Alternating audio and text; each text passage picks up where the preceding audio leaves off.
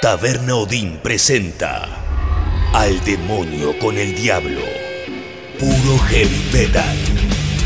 Con Gustavo Olmedo.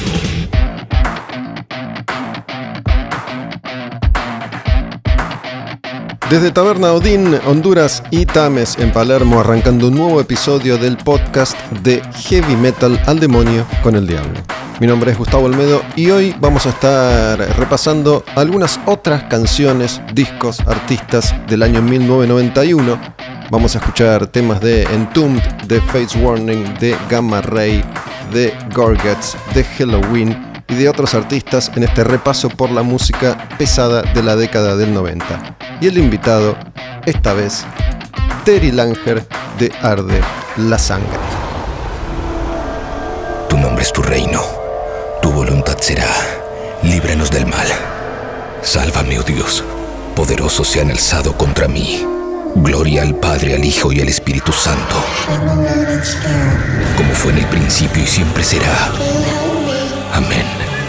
Salva a quienes depositan su confianza en mí. Dios mío, sé para ellos una torre fortificada frente al enemigo. Que el enemigo no tenga poder para dañarnos. Que el Señor esté con ustedes y también con nosotros. Oremos, oh Dios sagrado, Padre Todopoderoso, eterno Padre de nuestro Señor Jesucristo. Él quien envió a su único Hijo para aplastar al mentiroso.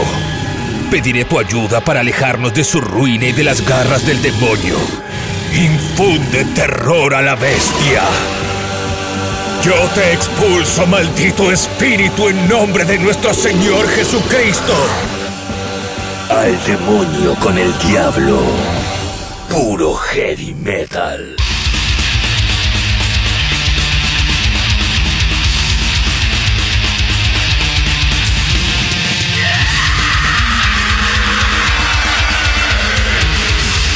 He aquí uno de los discos de death metal clásico que más me gustan. Año 1991. Entombed Clandestine.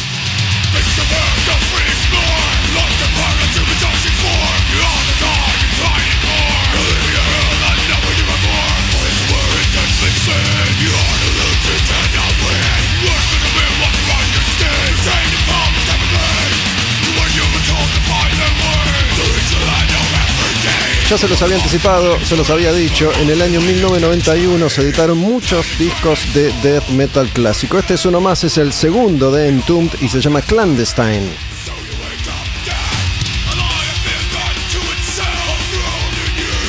Para aquellos y aquellas que están bien atentos, yo también vengo contando cómo fue mi experiencia a la hora de descubrir música en aquella época, en la época original, en la época en la que estos discos iban saliendo uno tras otro. Ahí fue cuando yo los escuché y les comenté varias veces que frecuentaba en los 90 una disquería que quedaba en una galería sobre Avenida Cabildo en Belgrano que se llama Jack Flash. Y en ese lugar, en ese espacio, yo compré mucha música, grabé mucha música, tuve muchos encuentros, muchas charlas y fui descubriendo lo que pasaba con la música pesada extrema sobre todo.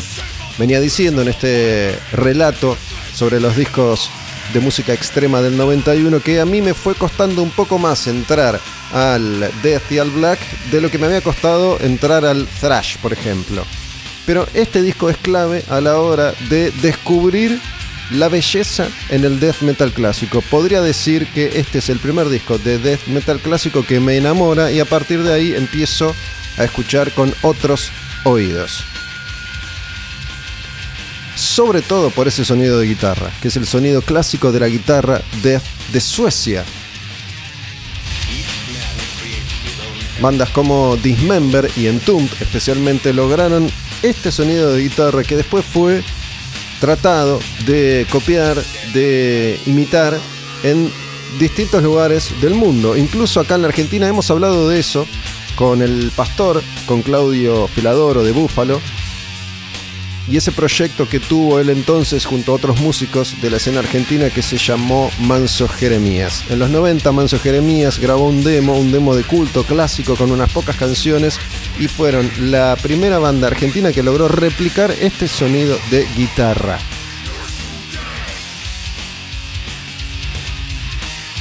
Esta canción se llama Living Dead. Vamos a una más de Clandestine. Esta es Sinners Bleed.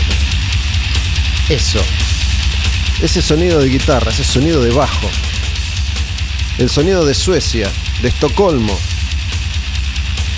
de los estudios Sunlight.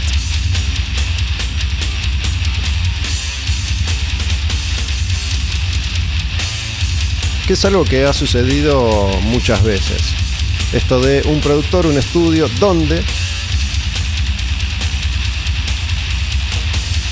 muchos de los discos clásicos y de las escenas clásicas son grabadas.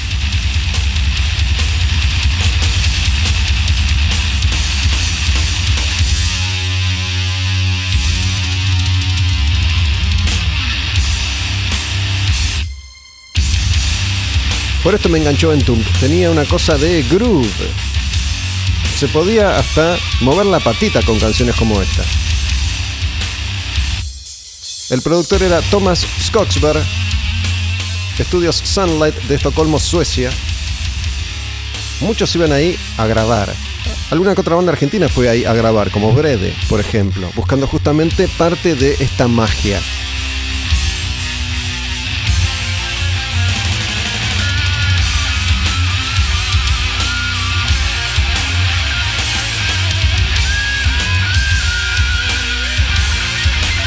Y acá va un dato curioso, un dato de color. Resulta que Entomb sacó en el 90 Left Hand Path, su disco debut, que fue un clásico de esta misma escena, del death metal sueco, con la voz de LG, Lars Goran Petrov. Curiosamente, después de grabar ese primer disco, después de editar ese primer disco, LG se fue de la banda. Y siempre hubo una pequeña leyenda, una mitología alrededor de quién había puesto las voces en este segundo disco, Clandestine. En los créditos dice Johnny Dordevik, pero se supone que Johnny Dordevik nunca existió, que en realidad el que canta en este disco es Nicky Anderson, el baterista. Nicky Anderson, además, unos años después, armó una banda, una banda de rock and roll que se llama The Helicopters. Y ahí canta y toca la guitarra, pero canta un poco más melódico que esto.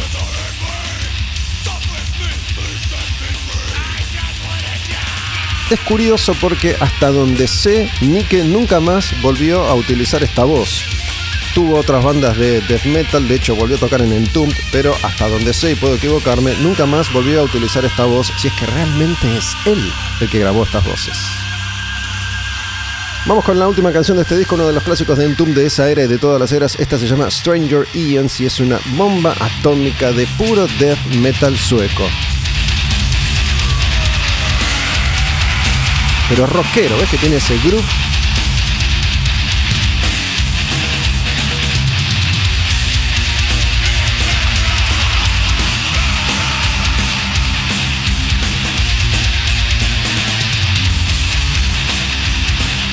¿Qué es lo curioso de todo esto?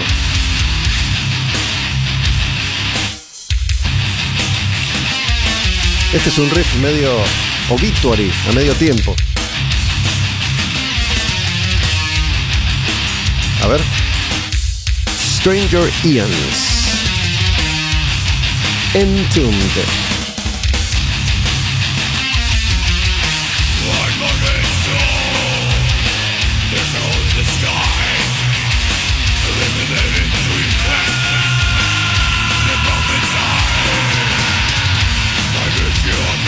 Como en todas esas escenas que existieron durante décadas y han desaparecido ya, donde se concentraba un pequeño grupo de artistas que confluían en una ciudad, en este caso Estocolmo, el famoso sonido de Estocolmo, y tenían integrantes en común, un sonido en común, grababan en los estudios Sunlight de Suecia con la producción de Thomas Skogsberg y además había, por ejemplo, artistas que diseñaban, dibujaban portadas de muchos discos de death metal. En este caso, uno de los más reconocidos de la época, el que dibujó esta portada, Dan Seagrave, que también había hecho la portada del primer disco y también hizo portadas de otros tantísimos grupos de música extrema, que tenía como estilo particular en el dibujo un detalle minucioso.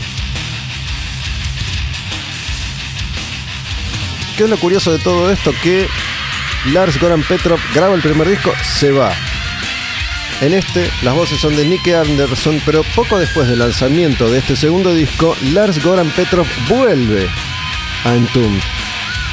Y desde entonces se queda en la banda, graba todos los discos, atraviesa la etapa clásica, sobre todo en ese Wolverine Blues que vino después, que fue uno de los discos clave a la hora de elucubrar este sonido que entonces se llamó Death and Roll, porque si bien seguía siendo extremo era rockero, como el hard work de Carcass. La banda se fue desmembrando con el paso del tiempo, al punto de que solamente quedó el G en la banda, como integrante clásico original, Lars Goran Petrov. Y después hubo una disputa legal por eso, en la última etapa, la banda de Lars Goran Petrov se llamó Entombed AD. ¿Qué pasa? Lars Goran Petrov murió hace poco de cáncer. Después convivieron con otro Entombed que intentaron ahí resucitar a algunos ex integrantes, incluyéndolo a Nick Anderson. Y en esta época, no recuerdo exactamente cuándo, no lo voy a googlear porque no es el caso, total, nosotros no lo vamos a ver. La banda se va a reformar con algunos invitados. Si es que ya no sucedió, perdónenme la falla en la fecha exacta en este caso. De alguna forma para celebrar esta carrera, esta historia y la música de Entombed. Cerramos esa etapa y nos ponemos en un plano completamente distinto, casi astral, te diría, porque en el 91 sale esta belleza que se llama Parallels. Es un disco de una banda que se llama Fates Warning. Esta canción, Eye to Eye, hermosa. Mucha melodía acá. Escucha, escucha los arreglos. Porque Fates Warning, que tenía ya varios años de vida y había editado muchos discos desde los primeros 80, estaba en otra en este momento, con un sonido mucho más accesible, más pulido, más cancionero, más melódico. Después de un thrash muy técnico. Tal vez, tal vez. Tal vez y solo tal vez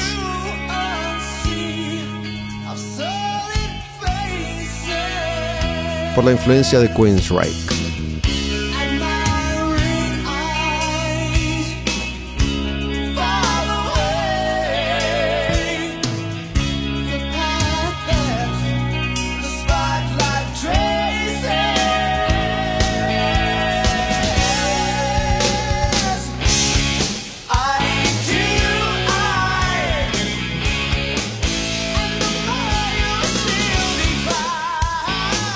Eye to Eye.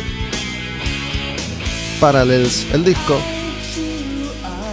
Fates Warning, la banda. Y esta banda fue una de esas pocas bandas que, como les conté en el programa anterior que está disponible en Spotify, saben que ahí están todos los episodios de Al Demonio con el Diablo. Simplemente van a Spotify y ponen Taberna Odin Live o Al Demonio con el Diablo y les aparecen. Entonces, como les comenté en el episodio anterior, cuando estábamos escuchando Crimson Glory, había muy poquitos grupos que a fines de los 80, principios de los 90, tocaban eso que se llamó metal progresivo y que agrupaba un montón de bandas distintas, hasta que Dream Theater explota con Pull Me Under y ahí arranca una movida que después explota como un virus.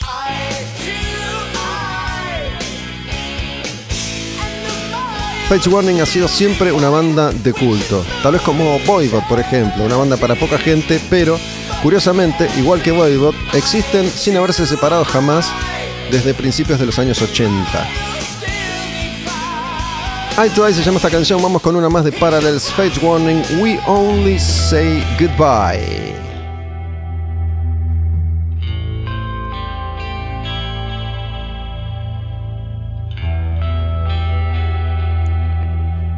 Y toda esta música convivía en los 90. Nunca perdamos de vista que este es el año en el que sale Nevermind de Nirvana User Illusion de Guns N' Roses o El Negro de Metallica. Al mismo tiempo existía un grupito llamado Page Warning que editaba Parallels. We Only Say Goodbye. Y acá aprovecho para hacer esto que hago siempre cada vez que llega una de estas bandas. Bandas de culto, bandas desconocidas para la mayoría. Vayan a Fates Warning. Háganme caso. Total, sé que confían en mí.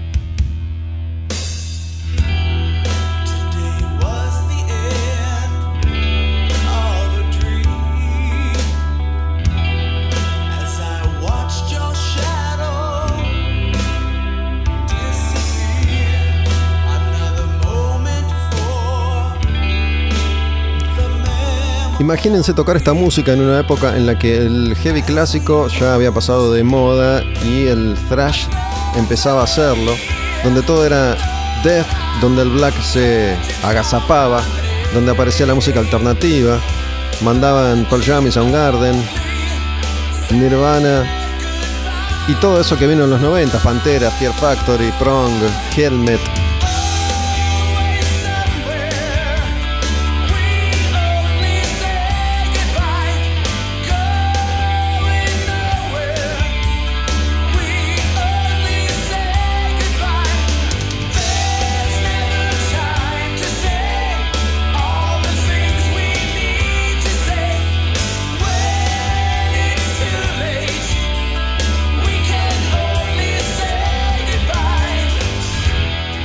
cómo me gusta esta banda, cómo me gusta este disco en particular, esta etapa del grupo.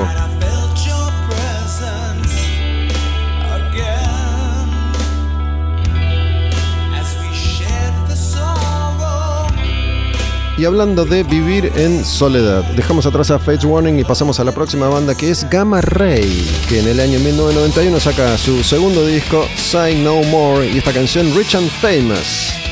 En el año en el que Halloween, ya vamos a escucharlo en un ratito, iba a editar Pink Bubbles Go Ape, después de un parate eterno por problemas con el sello discográfico, que ocasionó la partida de Kai Hansen, que armó Gamma escuchamos Rich and Famous, Say No More.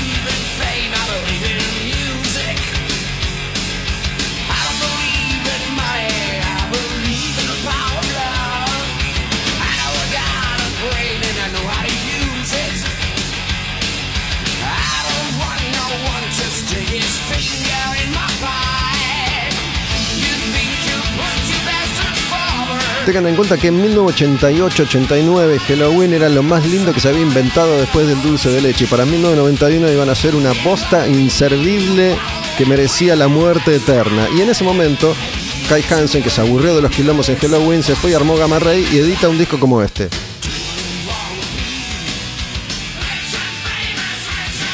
Con los clásicos estribillos gritados, cantados del metal alemán. Rich and Famous y la voz de Ralph Shippers que después iba a ir para formar Primal Fear. Hay que decirlo, Kai Hansen fue uno de los responsables de sostener con vida en pie este heavy metal alemán melódico, el power metal como se lo conoció o popularizó más tarde, con vida cuando nadie quería tocarlo ni con un palito de lejos.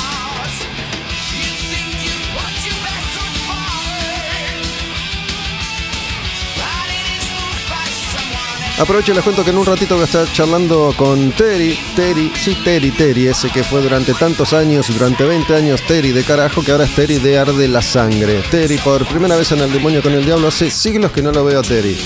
Siglos que no hablo con Terry en una entrevista. Cuando digo siglos, estoy diciendo siglos.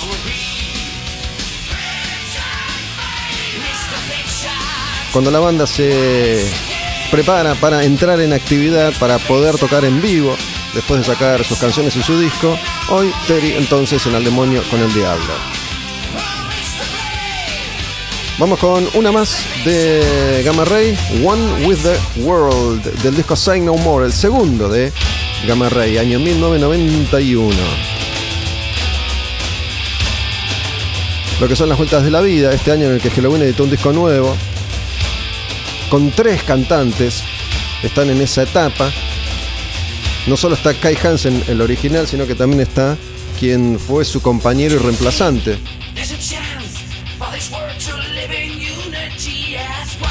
Michael Kiske. Si no, que también.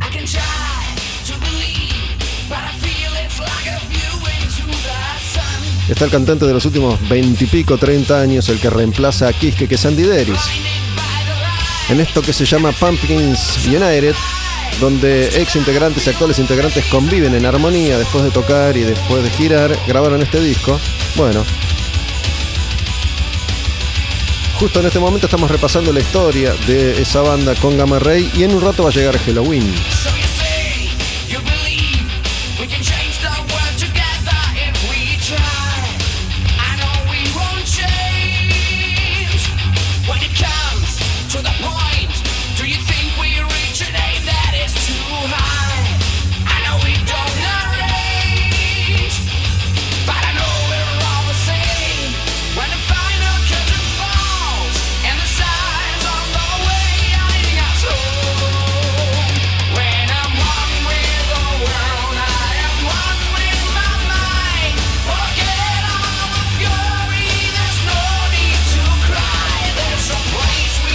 Y esto que forma parte del ADN, de la idiosincrasia del metal alemán. Esta cosa melódica, melosa, que hay que decirlo, se la debemos específica y puntualmente a Halloween, pero también hubo otros que antes empezaron a darle una forma a esto, como Running Wild. Habíamos arrancado con Entombed en este repaso que seguimos haciendo en Al Demonio con el Diablo por las canciones, los discos y los artistas del año 1991. Imagínate todo lo que falta para llegar al año 2000. 30 episodios más, por lo menos. Así que hay tiempo de ir haciendo esto que es recorrer la historia de la música pesada. Una vez que terminemos, por ejemplo, mirá si llegamos al año 2021 cuando yo cumpla 75 años de edad, esto va a ser un documento histórico que tendrá que ser guardado entonces junto a las semillas que hay en la Antártida por si la humanidad alguna vez desaparece.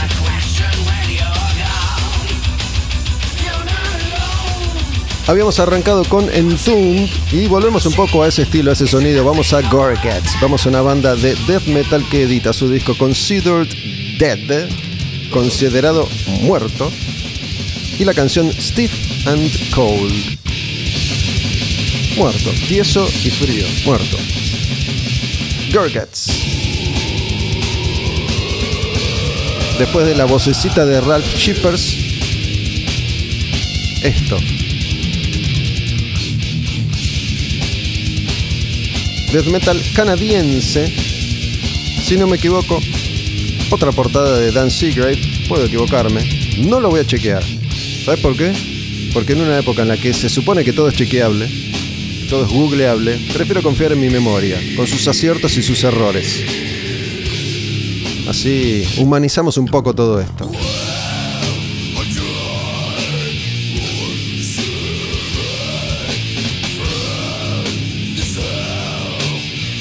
Gurguts es un grupo que aparece en Canadá, grabó un par de discos, después medio que desaparecieron hasta que regresan porque a fines de los 90, a principios de los 2000, aparece una especie de nuevo subgénero que es el brutal death metal. Como, mira, imagínate que si esto no fuera suficientemente brutal, aparece después un brutal death metal. Todavía con la producción ya avanzada, las técnicas de sonido, la tecnología, le permite a estas bandas sonar como si fueran Terminators. Los músicos tienen otra técnica ya, los estudios proveen otras herramientas y aparece esto que es un death metal súper, súper brutal, asesino, preciso, pulcro. Esto es crudo, esto es así, seco. Bueno, Gorgots iba después entonces reaparecer con un sonido mucho más pulido, mucho más técnico.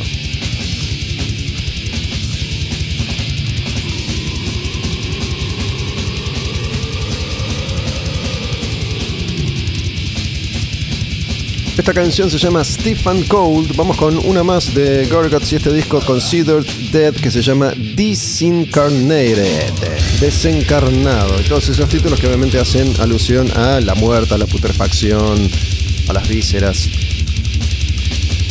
La temática clásica, si no era esto, era el satanismo, como Morbid Angel, por ejemplo.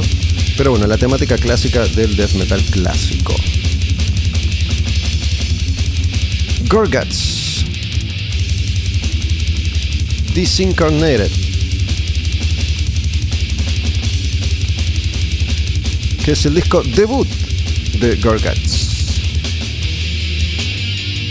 Me gusta decir Gorgats. Se escribe Gorguts.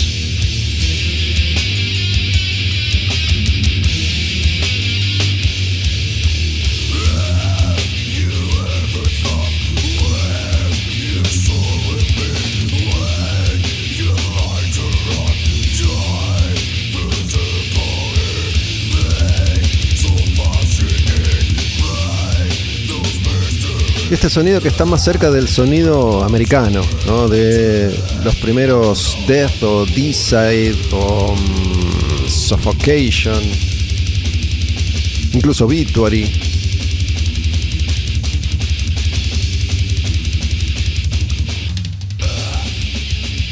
El primer Morbid Angel ese sonido que iba a tomar forma en los estudios de la Florida, los estudios Morrisound. Igual que pasaba en Suecia con los estudios Sunlight, que tenía a su productor Thomas Scottsberg. En los estudios Morrison estaba Scott Burns, que era quien grababa la mayoría de estas bandas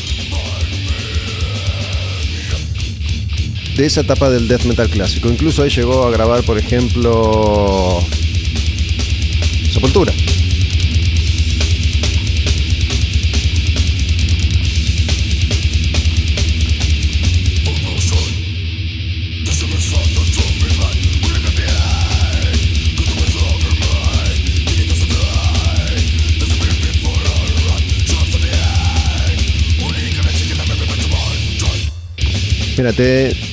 Enumero algunas de las bandas con las que trabajó Scott Burns: Death, D-Side, Cannibal Corpse, Sepultura, Obituary, Atheist, Malevolent Creation, Suffocation, Cynic.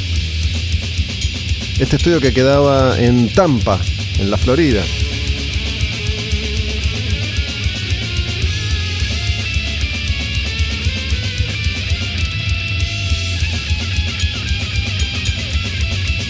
Bueno, se los había dicho, así que llegó el momento. Llegó el momento de escuchar este disco de Halloween del año 1991 que se llama Pink Bubbles Go Away.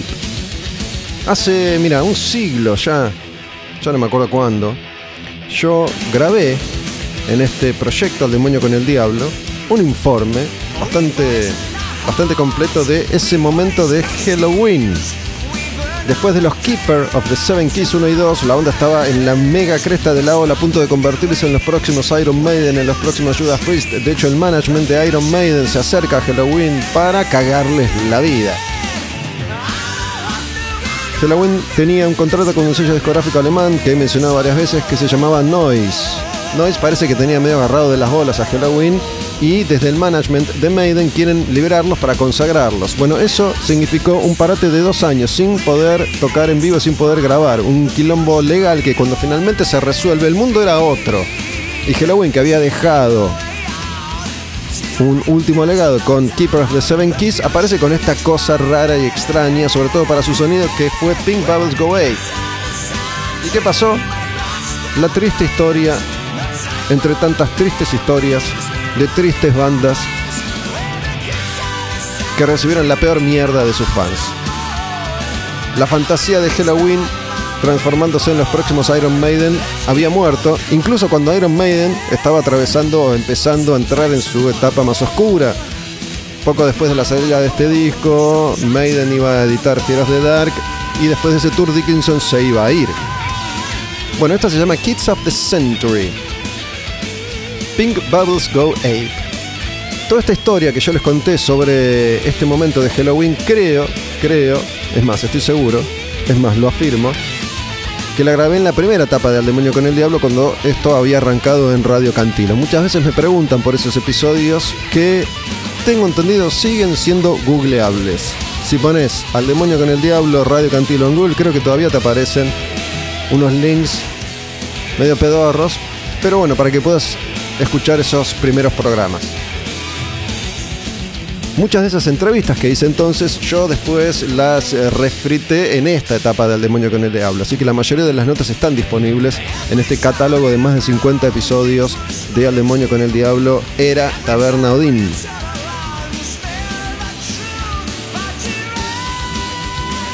El disco no está mal, el disco es raro, todo es raro. La gente había dejado atrás un Halloween que era heavy metal clásico, color, felicidad, metal intrincado, progresivo, canciones de 7, 8, 10 minutos, mucha melodía y mm, un, un, dibujito en la tapa y aparecen con una mina que se está por tragar un pescado y un disco que se llama Pink Bubbles Go Wave y un sonido completamente distinto. Bueno, la vida de los artistas. Vamos a cerrar este primer bloque de Al demonio con el diablo antes de comenzar a charlar con Terry de Arde la Sangre con una canción de este disco de Pink Bubbles Go Wave de Halloween. Después vamos a retomar sobre el final del programa con algunos temas más de este 1991. Así que escuchemos una canción de Halloween, que es una canción que está linda, que tal vez no encaje en lo que entonces el mundo esperaba de Halloween, pero es una linda canción de todas maneras. Y voy a cerrar este pequeño relato con una pequeña historia de color. En esa época en la que yo transitaba la avenida Cabildo, recorriendo ida y vuelta, mano y contramano, frente y contra frente disquerías, me la pasaba todo el tiempo buscando discos, buscando cosas. Había una disquería que se llamaba Disquería Suite en Avenida Cabildo. Y mm, tenía un par de sucursales. De hecho, en algún momento, no sé por qué, los redondos se habían hecho un acuerdo con Disquería Suite y, a veces se vendían entradas para los shows de los redondos en Disquería Suite. Bueno, yo iba a veces a esa disquería, que no era una disquería heavy, sino que era una disquería chiquita, pero que tenía cierta variedad. Y de esa disquería me afané este disco de Halloween. Así que pido disculpas. Han pasado solamente 30 años. Ya caducó, no me pueden enjuiciar. Pero a ustedes les robé Pink Bubbles Go Wave de Halloween. Y todavía lo tengo. Escuchamos una canción de este disco entonces, Back on the Streets, Halloween. A ver si te gusta. Dale, completa, sin joder. Escuchen, disfruten. Ya venimos con Terry de Arde la Sangre. Al demonio con el diablo. Back on the Streets, Halloween.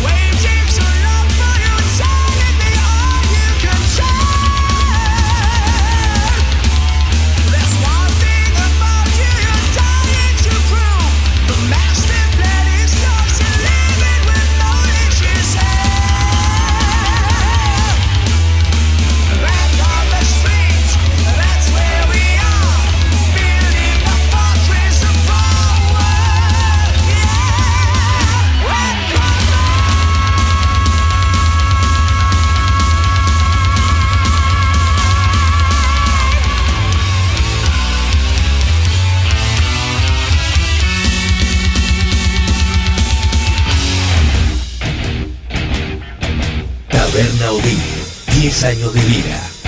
10 años de cervezas. 10 años de rock. Palermo, Honduras y Tames. Devoto, Avenida San Martín 6080. En redes sociales, arroba tabernodin, arroba tabernodinland, arroba tabernodin club. Al demonio con el diablo. Puro heavy metal.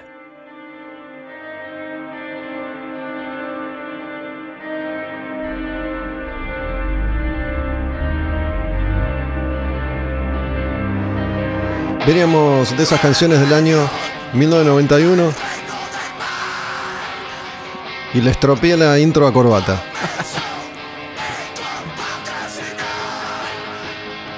Así arranca La Cura.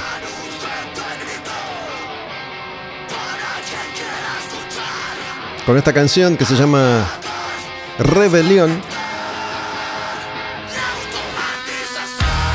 Y es el primer disco de Arde la Sangre.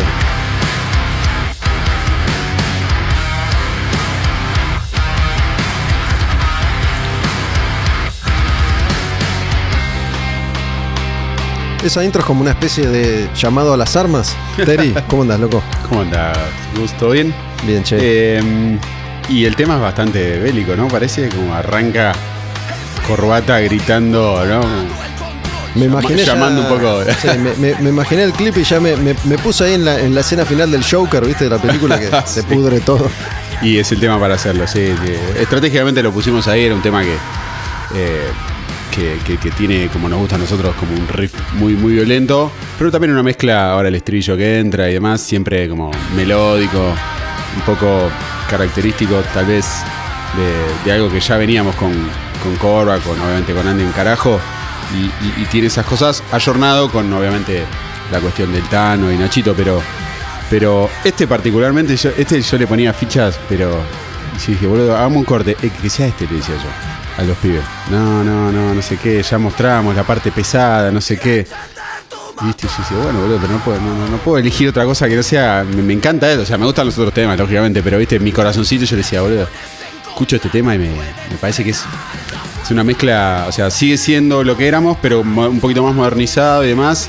Y porque, bueno, me parece que en general la canción quedó bárbara. Bueno, no importa, se transó que, que empezara el disco por lo menos. No tengo, no tengo presente ahora, digo, de, de las canciones que, que presentaron poco a poco cuando empezaron a mostrar la banda, con, con este video que mostraron, ¿no? La sesión esta que hicimos, sí, sí, sí, con cuatro canciones. ¿Esas cuatro están acá? Sí, están, las regrabamos porque esos eran. O sea, nosotros salimos, Arde la Sangre, eh, da a conocer como el grupo eh, a finales del año pasado. Justo. No, perdón, cualquier cosa estoy diciendo. Ahí lo grabamos. O sea, el 29 de diciembre grabamos la sesión en el Malvinas, cuando Malvinas ya se estaba por.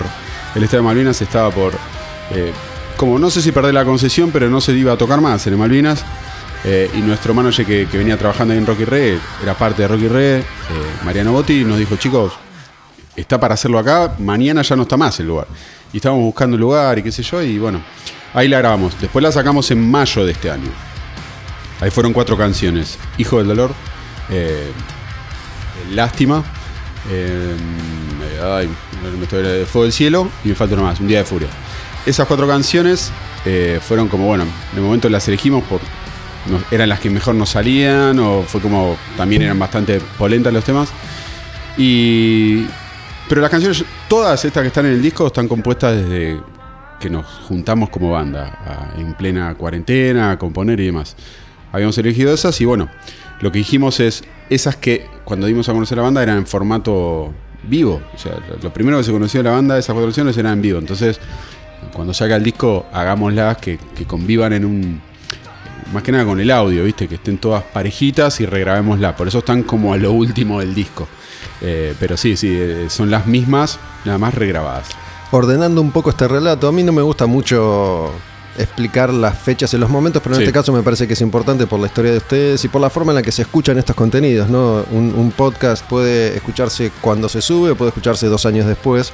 Estoy charlando con Terry en, a fines de octubre del 2021 para que se ubiquen con esto de a fines del año pasado, este año. Exacto. Porque no es lo mismo escuchar esto ahora que escucharlo el año que viene y te empezás a, a mezclar. Pero, bueno, hay, hay como ahora empiezan a, como banda, a mostrarse oficialmente, más allá de, de ese anticipo, porque bueno, ahora van a empezar a tocar y, y se va a empezar a trabajar de otra, de otra manera. No sabemos por cuánto tiempo, pero bueno, Exacto.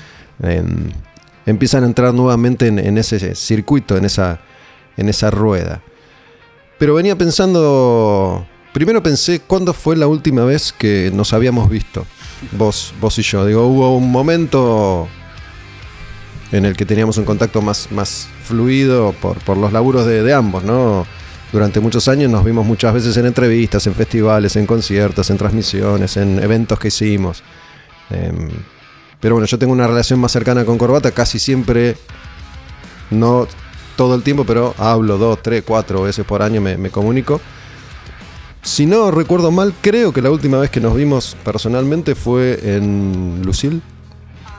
Y no sé si no era, no era un show de Bantra. Puede ser. Eh, sí, sí, tal cual. ¿El Lucil fue? Sí, Lucil. Sí. No sé si fue el show de- del cumpleaños de Fer o fue otro. Era el cumpleaños de Fer. Era el cumpleaños de Fer. Qué Esto, memoria, digo, febrero Sí, 2020 fue. Antes No, de- no, no. O, o 19. 19. 19. 19 no había, no estaba nada del COVID. Fue, fue previo. O, Tenés razón, sí.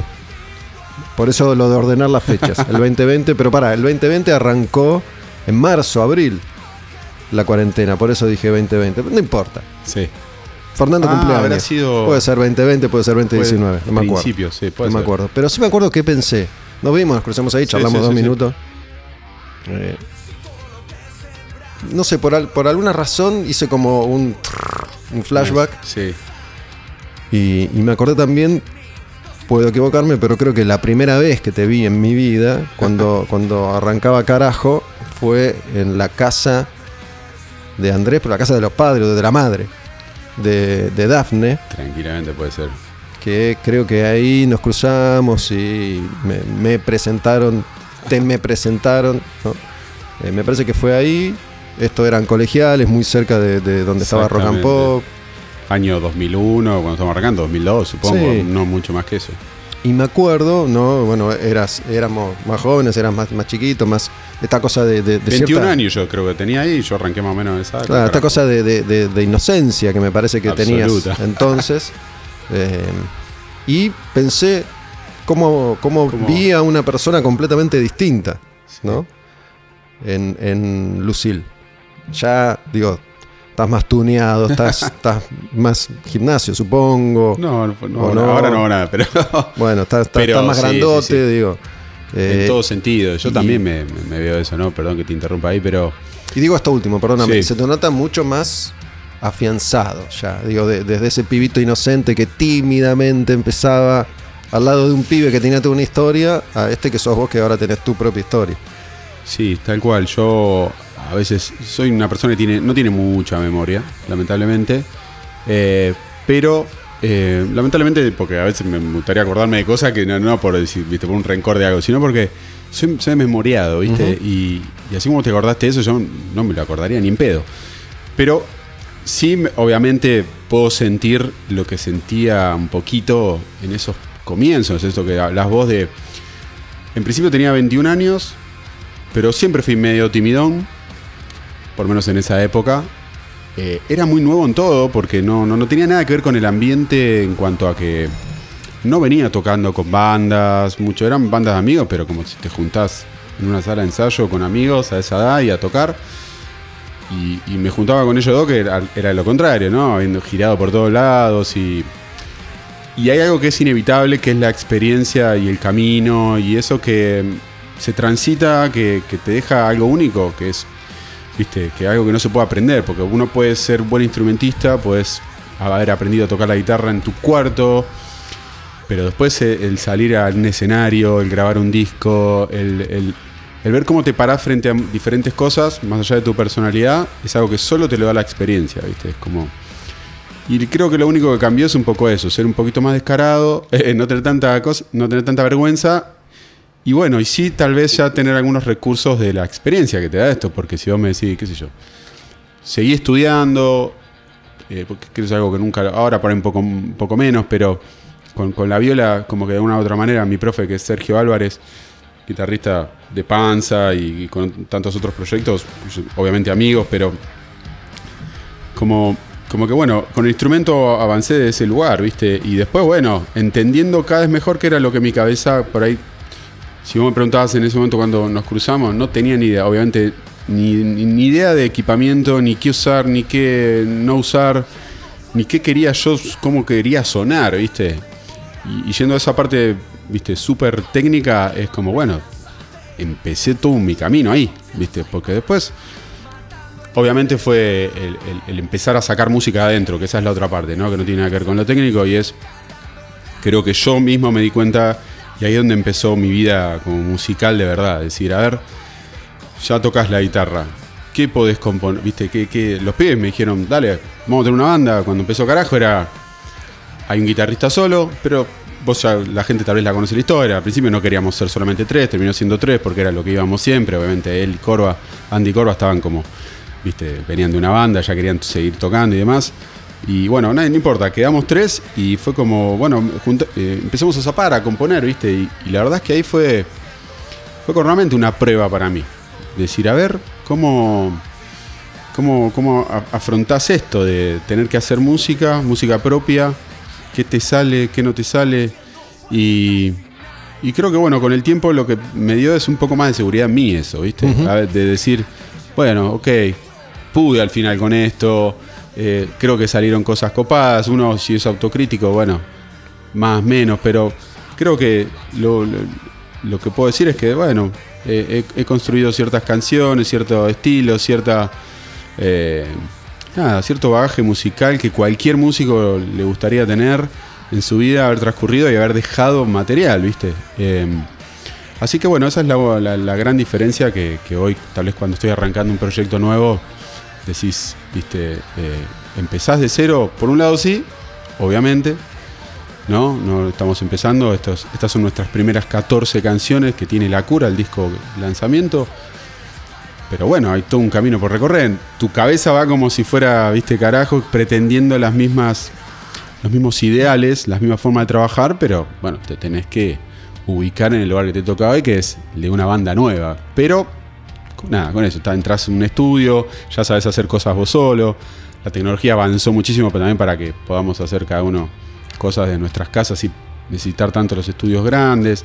Y bueno, todo ese aprendizaje hoy trato de aplicarlo.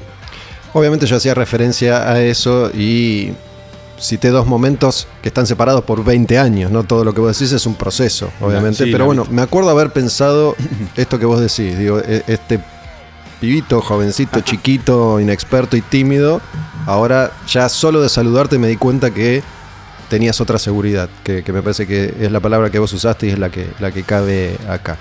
Em, y, me parece que no es un dato menor y, ya vamos a ir hablando de todo esto que vos mencionaste, pero creo recordar una, una cosa más que me parece que también es interesante. Eh, hablamos de música en ese primer encuentro en, en la casa de, de-. Bien. Año 2001 era New Metal, ¿no? Digo, A full estaba con todo. dentro de todo lo que pasaba en la música. Y Corbata con Animal venía de explorar todos los 90 con todos esos nombres, incluso bandas con las que tocaron, estudios en los que grabaron. Estaba muy familiarizado con la primera línea, pero yo recuerdo que hablamos, a mí me parece que fue por vos, no sé si fue por Andrés, pero creo que fue por vos, de varias bandas, me acuerdo de Seven Dust. Sí, ultra fan. Por eso, Seven Dust era un grupo medio que iba por el costado, ¿no? Como, Sí. como en términos de popularidad de segunda, fue mainstream, segunda sí. tercera línea. Y, y de algunas otras bandas que, que no recuerdo ahora, sí me acuerdo, siempre me acuerdo de Seven Dust, porque me parece que es algo que puede parecer una boludez, pero para entenderte a vos creo que es interesante, porque es un grupo que tiene una forma de, de construir canciones que yo creo que vos tenés algo de, de esa escuela. Sí, exactamente. Eh, fue una gran influencia. Eh, en su momento me acuerdo que vale aclarar justamente esta cuestión de la temporalidad en el relato, que hace, no, hace unos cuantos años la única manera de conseguir la música era yendo a las disquerías. Hoy parecería loco decir eso, o para una generación nueva es como abro Spotify o cualquier cosa y me fijo qué pasa. Eh, nosotros para descubrir la música era o MTV o, mm, eh, o, ir a la disquería. Andy era bastante melómano. Yo siempre, cuando apareció internet, me empecé a bajar discos. Muy trucho lo mío, siempre fue igual. Pero bueno, me, facilitó esta cuestión porque no era, yo nunca tuve esa cosa de, con el objeto, con el disco y con ser fanático del formato, ¿viste? Yo quería escuchar la música y, bueno, gracias igual a que, por ejemplo, Andy va siempre a la galería en Cabildo, galería que, ¿cuál era? La Ch- Churba creo que era, o no, no era Churba, bueno, no importa, la galería de Cabildo que entrabas, estaban las disquerías esas que, ¿viste? Que parecían la- las cuevitas. Y el tipo mismo te, ya te conocía, te, re- te reconocía y te decía, che, entró tal banda, pues sabía que más o menos era del palo. Me acuerdo que así vino un día Andy y me. Y siempre le voy a agradecer eso porque me acuerdo que vino y dijo, escuchá esta banda, che, era Linkin Park. Era un total desconocido para el momento. O sea, Bueno, estaba- recién salía el primer disco. Recién ahí. exacto. Y fue como, uh, viste, chabón que rapea, otro que canta, pero que canta melódico gritando, canta melódico gritando, viste, era como, wow, qué bueno, viste, eh, con los riffs, obviamente muy new me- metaleros mezclados con la electrónica y demás. Bueno, obviamente, después nos, gustó mucho, nos gustó a todos. Y en ese momento también fueron los primeros discos de Seven Dust, ahí flasheé.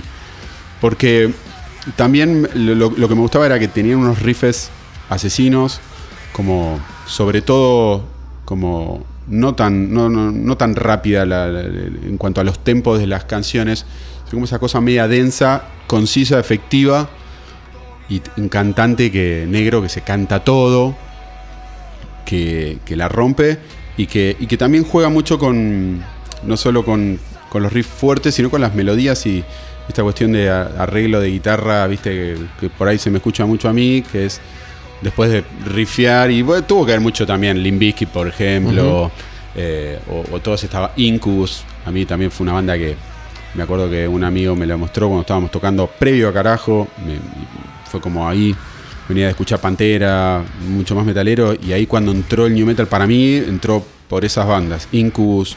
eh, Sabes que yo, yo no soy guitarrista, pero me atrevería a decir que, aunque no la hayas vivido, vos sos de la escuela Eddie Van Halen, ¿no? vos Me refiero a esto de armar las canciones desde otro lugar. Digo, si vos escuchás hoy en día cualquier disco de Van Halen, te das cuenta que es una locura lo que el tipo hacía. Parece algo simple, no hay solos de guitarra, no tiene, no tiene la estructura de el riff, el verso, el puente, no sé Sí, cómo sí. se llaman, y ahora viene el solo y ahora. ¿no? Mete cosas y las, las silvana de alguna manera. un capo total. Yo. Limp Bizkit creo que. Wes Borland creo que tiene eso. Sí, por ejemplo. Y, y también exploró lo sónico y la forma de, de- viste, escuchas algunas. Él fue uno de los primeros que vi con una guitarra varito, ¿no? Con el Nuki, que aparece. Yo no entendía, digo, ¿cómo le suena así? ¿Por qué está sonando así? ¿Viste? Toda la, la- la clásica intro, como muy grubeada también. Y ahí flasheé, flasheé bastante. Eh, Korn también me gustó, pero yo era mucho más Limbiskit. Soy muy fanático también del violero de Incus porque sí tiene un vuelo extraordinario el tipo y las composiciones, obviamente el cantante, la banda, me flasheó absolutamente. Van Halen, vos sabés que no, no soy un. O sea, me van a matar los guitarristas porque es como el, Diego Van Halen para los guitarristas, ¿viste? Y, yo siempre he sido muy. Soy muy. Es como que no soy tan fanático en general de las cosas. O sea, obviamente estamos hablando de que me gustaban mucho estas bandas, pero no soy un fanático así que se saca todos los temas o que quiere tocar el solo de. eh, hasta he tocado. No soy de, de agarrar y querer tocar ese, el tema. Es como que absorbo, absorbo y después, bueno, lo que me sale, me saldrá porque, bueno, he escuchado mucho eso, pero.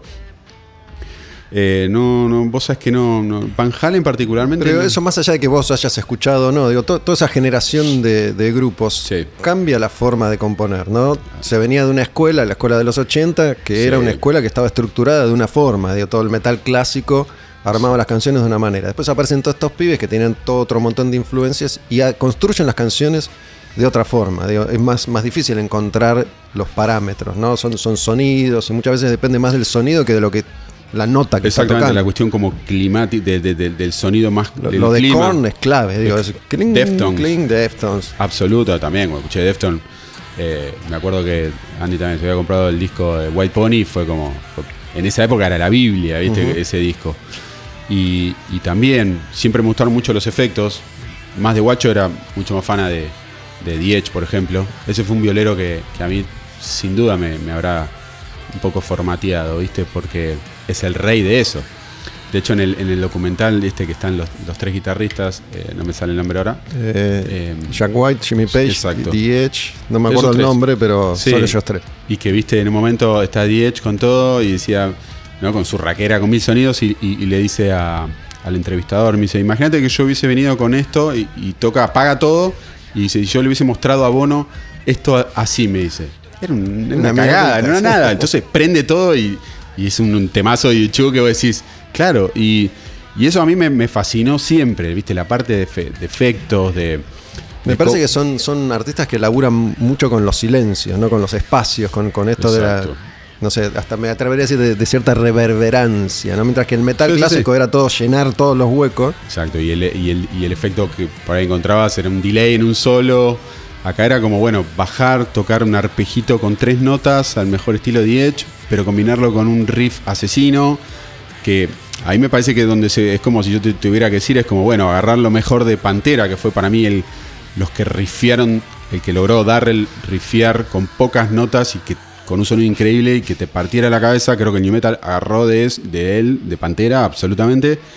Y después mezcló como con esta cosa media popera, media, viste, eh, si se quiere inglesa, también de, de agarrar unas cuestiones y muy efectista. Y, bueno, dio, dio luz ahí a muchas bandas de, de este género, obviamente con guitarras de siete cuerdas, afinaciones graves, que a partir de ahí nunca más paró. Hoy guitarra de 8, encontrar guitarra de 9, a ver quién afina. Sí, yo recién, antes que vos vinieras, estaba, estaba grabando otros fragmentos del programa, escuchándome Yuga, y eh, a modo de chiste dije, deben andar por la guitarra de 11 cuerdas ya, más o menos. Sin duda, ellos fueron pioneros absolutos, fueron, hicieron una escuela increíble, pero con guitarra, sí, ellos fueron, yo... Creo que fueron los primeros en usar de 8. Sí, y hace cuánto, hace, Hace bocha de años. años. Hoy el Dijen le debe, o sea, de hecho, creo si, si- ¿sabes por qué le dicen Dijen No. al estilo? O sea, Dijen es un estilo moderno de hoy de, también devenido en toda esta música que estamos hablando, terminó en algo muy técnico, muy técnico de... Sí, medio matemático. Muy matemático, De guitarras, precisión. sí, súper, súper precisión, tocando riffs interminables, con muchísimas notas si se quiere, o con rítmicas complicadas. Meyuga hizo escuela con todo, y Meyuga, ellos pusieron, ellos le decían Dijen porque era Dijen, Dijen, Dijen, Dijen, Dijen, Dijen. una- una onomatopeya. Una onomatopeya viene de ahí el Dijen. Yo cuando me lo conté, que no fuese por esta Yo recién mencioné, en realidad estoy diciendo recién, y bueno, estas son, son las trampas de, de la grabación. Este episodio en particular, estoy diciendo recién, en realidad, cuando estén escuchando no pasó todavía lo que estoy diciendo, lo grabé para después, así que me corrijo. En un rato me van a escuchar decir esto sobre Meyuga, y, y mencioné, no sé si lo llegaste a ver, hace, hace un tiempo se había viralizado un, un video corto de- del iluminador de Meyuga, donde se Sí. veían todo cómo metía los dedos, tu, tu, tu, parecía que Era estaba tocando. más. ¿viste? Si lo sabía los riffs que, que si yo los tengo que. ni- no- son imposibles muchos riffs. Son muy complicados rítmicamente. Es muy matemático. Y el tipo los toca en la consola, apagando y prendiendo luces, pero con una Con precisión. una precisión, sí. Tu, tu, tu, tu, tu. Pero se sabía. el Yo pensé que eso que estaba nadie. como preprogramado. Todos pensamos eso hasta que lo el vimos pibe ese iba mono. haciéndolo a la par de la banda. Concentradísimo, imagínate, no te puedes. te- tenés que ser un músico más. Increíble, sí, ese video se viralizó porque es, es alucinante. Así que, eh, bueno, nada, hoy eh, estamos acá un poco. También, que yo, uno haciendo la música que hace, trata de. A mí me gusta escuchar música nueva y trato de absorber eso. Pero bueno, creo que hay una gran parte que está formateada, creo yo, y que por más que uno se ayorne, eh, es como que bueno, yo siento que está en esos años, ¿viste? Está cuando en el New Metal, cuando arrancamos a tocar, cuando construí un poco mi sonido. Y que creo que esas bandas hicieron mucho mella en, la manera o en el gusto mío. Sabes que justo ayer, de nuevo, no importa la fecha exacta, pero me, me pidieron que grabara una cosita sobre, sobre ustedes de un programa de Radio de la Plata. Me parece que vos participaste también, o, o te robaron por lo menos, a vos y a, y a Corbata. Eh, de Tommy San Juan, que fue compañero mío en Cantilo, y me dijeron que le mandara un audio hablando unos minutos de, de ustedes. Y de alguna forma, por, por primera vez, me puse a elaborar mentalmente una, una serie de conceptos que no me había puesto a pensar demasiado, la verdad. Eh, pero bueno, es, es como inevitable eh, esto de, de- de- Es como un déjà vu, ¿no? Eh, estos procesos que en su momento atravesaron Corbata y Andrés, Milanova, Andy, que se fueron de animal y armaron carajo con vos. Ahora arde la sangre, estás vos con, con Con Corbata, Corbata. sin Andy y con otros compañeros. Entonces es imposible no trazar paralelismos. Pero elaboré una teoría que no sé, ahora me vas a poder confirmar o no, se me ocurre que para este proceso que ustedes atravesaron, Mm. la pandemia fue ideal. Porque pudieron callarse la boca, guardarse y no tener que aclarar nada en caliente. Sí, eh, la verdad que, por un lado, yo creo que lo que más nos pasó con eso fue de que, por lo menos no nos sentimos tan mal de que estaban todos parados, ¿viste? Era Claro. como nadie tocaba. Entonces, como que, si hubiese, si hubiese seguido la rueda y uno estaba ahí como diciendo, la puta madre, nos separamos y ahora qué vamos a hacer, están todos tocando y toda la, toda la, rueda sigue girando, ¿viste? Eh, aclarar o no, eh, creo que la gente igual siempre viste, te lo pide o, o hay una necesidad de eso, aunque haya venido la pandemia, en todo caso, eh, sí hizo que la noticia fuera otra cosa y que, y que no estuviera tan concentrado ahí, pero nosotros cuando nos separamos todavía no estaba la pandemia. ¿En qué tal. momento se, se anuncia? No me Se acuerdo. anuncia en enero, diez y pico de enero. ¿Del eh, 2020 o del 19? Del 2020. Del 2020. Está ahí cerquita. Principio, principio del 2020. Y estaba cerquita, pero. eh, Ustedes no sabían, no sabían que eso iba a pasar, por lo pronto. Por lo ¿no? pronto no. Y, y, y bueno, obviamente tratamos. No, no, no. Obviamente yo sé un poco más la interna de cómo fue lo de Animal y qué sé yo, pero tampoco ninguna comparación, porque las historias siempre son diferentes, ¿no? Eh, la diferencia, creo yo, es difícil también ponerse a explicar algo en una red social o tener que salir, decir algo. Obviamente, la verdad que pasaron, pasaron cosas y- y hubo muchas cosas que se, que se, que se arrastraron porque la- la- las historias de las bandas, viste, a veces eh, yo no tengo tanta experiencia. La verdad que carajo fue toda mi vida, básicamente, ¿no? Hablábamos de que a los 21 arranqué, hoy tengo 41, o sea, la mitad de mi vida tocando con carajo. Imagínate que, eh, inclusive para Corva, viniendo de Animal, él estuvo muchísimo más tiempo en carajo que Animal. Pero por eso digo, no, no quiero porque aparte yo no estuve en animal, no puedo comparar absolutamente nada yo desde mi lado, pero es muy doloroso, lógicamente, ¿no? Si, si fuera por el pensamiento de los tres, creo que nadie hubiese querido que se termine carajo, porque eh, no había una cosa de, viste, supongo yo, de, de- estar, viste, no sé, ni, ni, ni- ni por plata, ni por, eh, ni por ego, viste, yo creo que, bueno, pasaron cosas que tuvieron que ver con lo personal y que no se, no se sostuvieron más, ¿viste? Y como todo pasa en ese momento, hay un momento que explota y bueno, cuando explota ya está. ¿Viste? No, no. Seguir sería también algo que, que nos seguiría haciendo mal, que no sería, ¿viste? Muy genuino para nosotros. No lo podríamos sostener, básicamente, ¿no? Vos nos conocías. eh, y teníamos que estar muy convencidos de todo lo que hacíamos. Y todos somos, éramos caciques en la banda.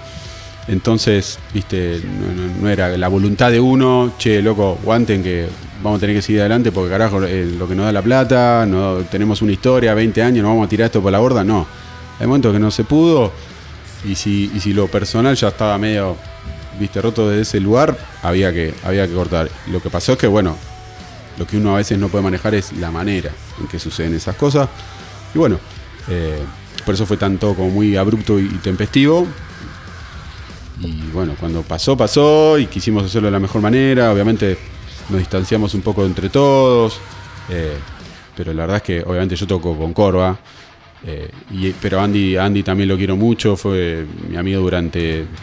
O sea, obviamente no nos vemos ahora. Y, porque. Por, bueno, por lo que pasó, pero. eh, yo lo quiero muchísimo también a él. O sea, compartí mi- mis mejores años, y lo tengo que decir, de mi vida. Y pude crecer y me, me brindó mu- muchísimas cosas, pero bueno, no se podía seguir de esa manera, no estaban dadas las, todo lo- el ámbito básicamente para que suceda y, bueno, pero pero nada, no, no me acuerdo, yo me puse a explicar un poco algo que No sé si. Digo, antes de, de empezar la charla, justo me contaste que estuviste en la casa de Andrés, de Sí. Andrés Vilanova. Digo, no- iba a decir, no sé si me sorprendió, pero bueno, me pareció que fue que estuvo bueno que, que me pudieras compartir eso, en el sentido de ese contacto existe. Digo, podés ir a su casa y poder tener una Sí, conversación. sí. Por suerte sí, y, y creo que es lo que quisiéramos todos, o con, con Corva también, o él con A, eh, bueno, le vas a preguntar a él, te lo voy a decir, pero digo, eh, después de por ahí atravesar esa tormenta, lógicamente fue como distanciarnos un poco y, y había que dejar pasar un poco de tiempo para, para que yo también sentir de que, y él supongo, que nos pudiéramos ver, que, que me abriera. eh, porque tenemos muchas cosas en común, físicas. ¿no? Ahí En es donde estaba la sala de, carajo, ¿no? Claro, la Del- casa era de él, siempre fue la casa de él, él la puso eh, siempre como para ensayar y él se brindó y siempre fue muy generoso con eso y, y lo que pasó es que montamos toda la banda ahí en, en la casa de él, ¿viste? Eh, el, el sueño del estudio y comprar cosas, invertir y bla, bla, bla. Entonces, la verdad que teníamos un montón de cosas ahí adentro porque nos habíamos armado un estudio muy lindo. Eh, y después, claro, cuando nos separamos fue, bueno, La división de bienes. división de bienes, ¿viste? Pero al principio fue como que no, no querés tampoco ya ponerte a hablar. En principio fue como, bueno, a mí me gustaría por ahí quedarme esto, quedarme lo otro. Bueno, dale, pum. Y, ¿viste? Y después, medio que no hablamos un tiempo. eh, y, y no hace mucho que, que dijimos, como, che, ¿por qué no nos juntamos a ver cómo seguimos con esto? no? ¿Viste? Y ahí fue cuando fuimos a la casa. eh, ¿Fue corbata también? Sí, sí, sí, fuimos los tres. Eh, y bueno, nada, fue no verlo hace mucho tiempo. Y, eh, como que obviamente a todos creo que nos costaba ese reencuentro un poco. Y nada, lo bueno es que, viste, abrió la puerta, nos abrazamos y, seguimos hablando naturalmente. Y, el otro día fui también porque fui a buscar algo, nos mostró toda su casa. Eh, y por suerte, viste, yo creo que, no sé si el, el paralelismo, viste, cuando te, se debe separar de una mujer, es un garrón terminar si tenés un hijo en el medio, viste, estar todo mal con la otra persona, viste. Eh, y, y por suerte con él, la verdad que ojalá que siga así y podamos, viste, charlar, vernos y que ver a su familia y verlo, no, no te digo que estamos viéndonos todos los días para nada, pero por lo menos quedarnos en un buen Sí, yo cuando hablé de paralelismo me refiero al hecho de una, una banda que se separa. No, no es ninguna novedad, tampoco hay millones de bandas que se han separado Sí. en el tiempo. Eh, pero bueno, hablamos de los mismos integrantes. De todas formas, se me ocurre que, eh, si bien para vos fue la primera experiencia de, de ruptura, para Mm. ellos no. Claro. Y creo que Corbata es un tipo hoy eh, muy distinto también, ¿no?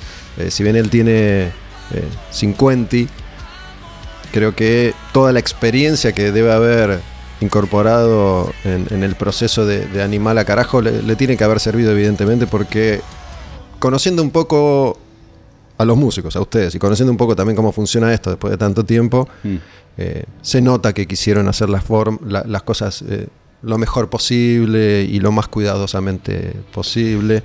Eh, y otra cosa que pensaba en, en esta reflexión que hice ayer era como cuando Corbata se va de Animal, sabiendo que Animal iba a continuar, muy probablemente, Mm.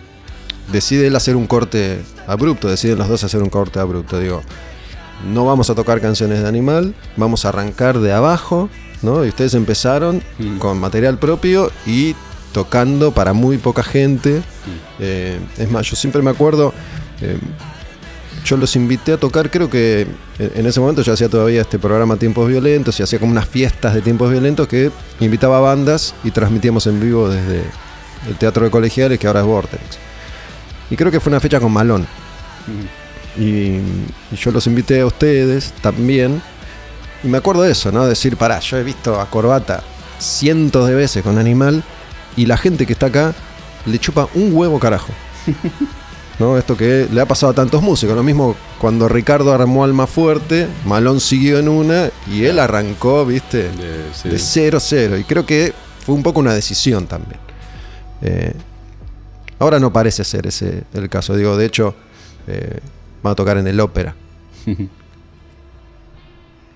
Y me preguntaba, la- las pruebas están ahí, ya, ya empiezan a, a aparecer, pero me preguntaba cómo, cómo habían diagramado eso, ¿no? Si, si es que en algún momento se, che, bueno, ¿cómo nos vamos a manejar? Vamos a manejar de- desde el nivel en el que estamos, porque, sí, está bien, arrancamos de cero, pero sabemos que no. Mm. Eh, digo, ¿cómo, cómo lo, lo charlaron o cómo lo pensaron eso? Si es que si es que lo hicieron, si es que se contempló, vamos a arrancar y vamos a tocar en un barcito para cuatro Ah. o vamos a ir al Luna Park derecho.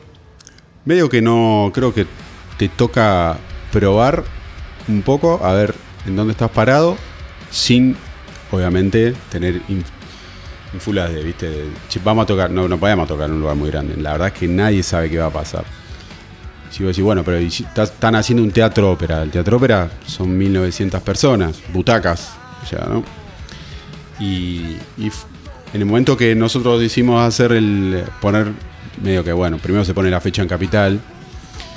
Y obviamente lo que queríamos nosotros era salir a tocar por todo lado porque. Porque éramos, somos una banda nueva y porque encima cuarentena y no tocamos hace un montón. Pandemia y demás. Y la verdad es que fue. Tal vez los lugares de las provincias son más acordes a que si te van a ver 200, 300 personas, está todo bien. Pero en teatro ópera quedas medio descalzado si te van a ver 300 personas, ¿viste? Pero fue como, bueno, ahí sí apostamos un poquito más, ¿viste? Ahí dijimos, bueno, nos tiramos el piletazo ahí con, con el teatro ópera, pero posta que tampoco había muchos lugares para definir. Me acuerdo que Botti, el manager, que es manager del Bordo también, Mariano Botti, che, ¿qué lugares hay, Marian? Y vino al día, mirá, está el, el teatro ópera y eh, está el teatro ópera, porque el obra ya está todo recontracopado, eh, creo que es para más gente todavía. Y bueno, y el teatro, qué sé yo, ahora bueno, vamos a hacer teatro, qué sé yo, no hay muchas más opciones y tenemos que poner la fecha para salir a la venta. Así que por ese lado fue como, bueno, nos tiramos el piletazo. Y después, con lo que decías vos de, de- de las canciones, eh, tal vez ahora no hay esa cosa un poco tan remanida de tener que tocar canciones de tu banda anterior. Primero, tenemos solo 14 canciones y sabemos que solo 14 canciones no podemos hacer un show de dos horas como nos gustaría hacer. Entonces, saquen cuentas, algo vamos a tener que hacer. Eh, no hay mucho, no hay mucho. eh, Además, digo, a mí, a mí me, me gustan mucho estas circunstancias en las que me, me pongo a, a tratar de, de adivinar, en definitiva, pero bueno. Entiendo por qué en su momento tomaron esa decisión. Incluso me acuerdo la decisión muy firme y consciente, esto de ser tres caciques, ¿no? De intentar serlo, a pesar de que al principio había una resistencia del mundo exterior que quería a Corbata porque era el cacique para la fuera. Sí, sí, ¿no? sí. Me pregunto si eso y tratar de sostener eso a la larga no generó rispideces. Y yo hoy viéndolo y analizando también lo pienso de ese lugar. Antes quería decir una cosita que también en, en carajo referido a las canciones de Animal, por ejemplo. ¿no? Me acuerdo que era como, che, o sea, si bien Corva y Andy estaban en Animal, Animal sigue tocando. Sí, sí. Entonces como que tocar canciones de una banda que, bueno, fue como... Igual lo hicimos, tocábamos Loco Pro. eh, muy poco hemos hecho, otro- no me acuerdo qué otra canción de Animal hemos tocado, pero bueno, Loco Pro, aparte de los primeros shows era tocar Loco Pro, tocar la gente, tocar Loco Pro, tocar Loco y hasta 10 años de banda, tocar Loco era. ¿eh? O sea que ahora mm, la gente va a decir toca sacate, toca sacate y lo van a decir y ya me estoy, ya me voy a tener que acostumbrar a eso, pero con respecto a lo que decías vos, sin duda que, que haya todos caciques, por decirlo de una manera, es algo muy bueno por un lado, y por otro lado, bueno, ponete de acuerdo. ¿Cómo vas a para, viste, qué hacemos cuando, cuando vos querés azul, yo quiero rojo, el otro quiere amarillo, el otro quiere no sé qué?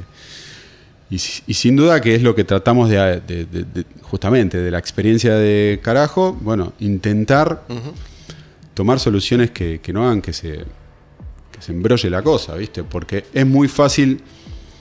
Yo también hablamos y todo tiene que ver con todo, ¿no? Al principio, ¿qué, qué gran diferencia hay de cuando eras un guachito. Yo me acuerdo cuando era guachito me preguntaban los pibes, pero boludo, ¿qué, qué es lo que te gusta? Decime que nos me preguntaban a mí.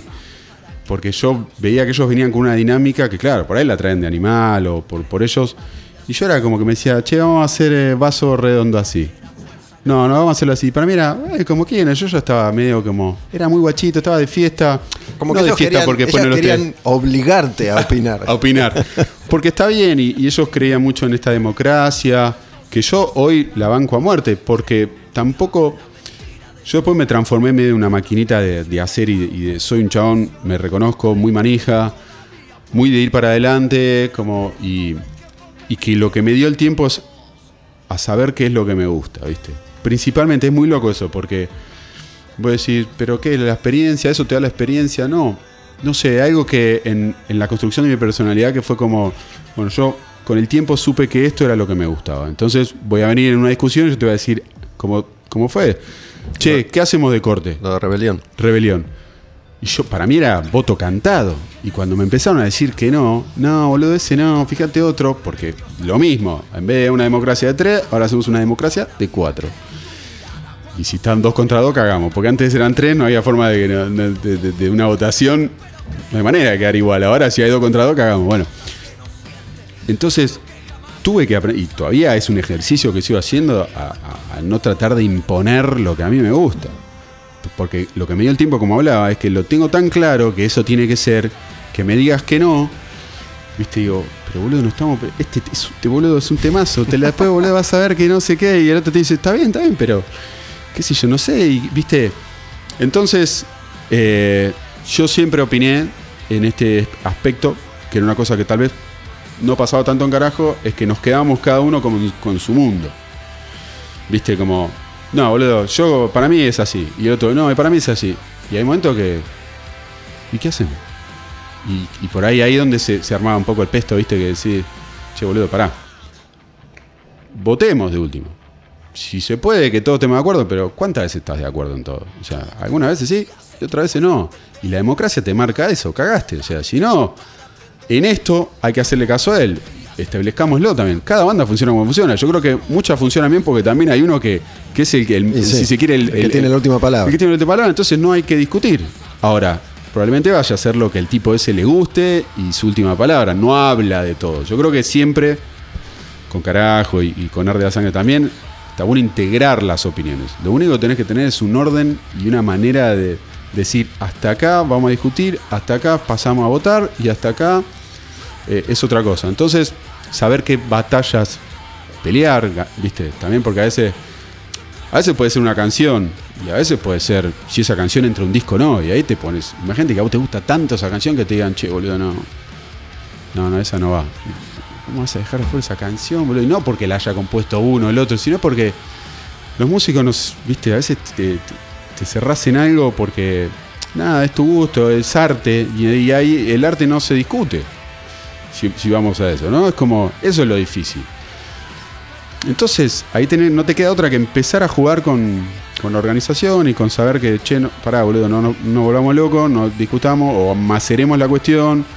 No se puede macerar, hay que definirla con el nombre de la banda. Pasó ya arde la sangre. Imagínate que poner nombre a una banda es viniendo, viniendo de carajo, que es súper potente, ¿viste? Como que con una palabra haberlo resuelto de ese lado. La verdad que Corva cuando la tiró en ese momento fue como, wow, qué bueno que lo tiró. Che, Corva, pensate uno como carajo. no, boludo, pará, dos no tengo igual que de carajo.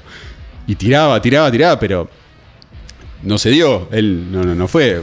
Y es muy loco porque terminó dándose entre todos. Como, me acuerdo que nosotros hacíamos, en todo, mientras nos comunicábamos en la cuarentena y componíamos y demás, obviamente un chat de WhatsApp, eh, y ahí íbamos, además de arreglarla, che, vamos para allá, vamos a hacer, nos juntamos a tal hora, cada tanto el nombre que cada uno se le ocurría lo ponía en mayúscula en el chat. Como si eso fuera más fácil de encontrarlo. Pero bueno, cuando lo estás ahí swipeando y buscando. Entonces, nada, llegó el momento que ya había que empezar a pensar en salir. Esto fue todo 2019, ¿eh? todavía. Y el manager dijo, chicos, ya tienen que empezar un nombre, hay que registrar las canciones, tenemos que tener un nombre. Y no encontramos, ¿eh? Y no encontrábamos. Y uno decía uno y el otro decía, no, no, ese no me gusta. Y un hombre, en teoría, tiene que ser algo que represente a los cuatro. No podés, casi que no podés votar. Eso es otra cosa. Hay cosas que se pueden votar, como, no sé, el diseño de una remera.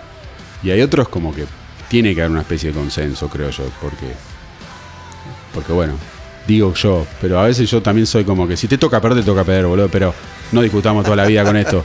Eh, bueno. Sí, sí, es una negociación. Es una negociación, entonces yo creo que yo no sé cuántas bandas haya que, que hoy conozcamos, tal vez vos vas a saber mejor que yo porque conoces más el interior de, de- de algunas cuestiones, pero muchas veces ves más el cacique que, que maneja un poco ahí o que toma la última palabra que cuatro o cinco que son todos que... Yo soy caciquista, te quiero decir. ¿Sos casi, soy casi caciquista?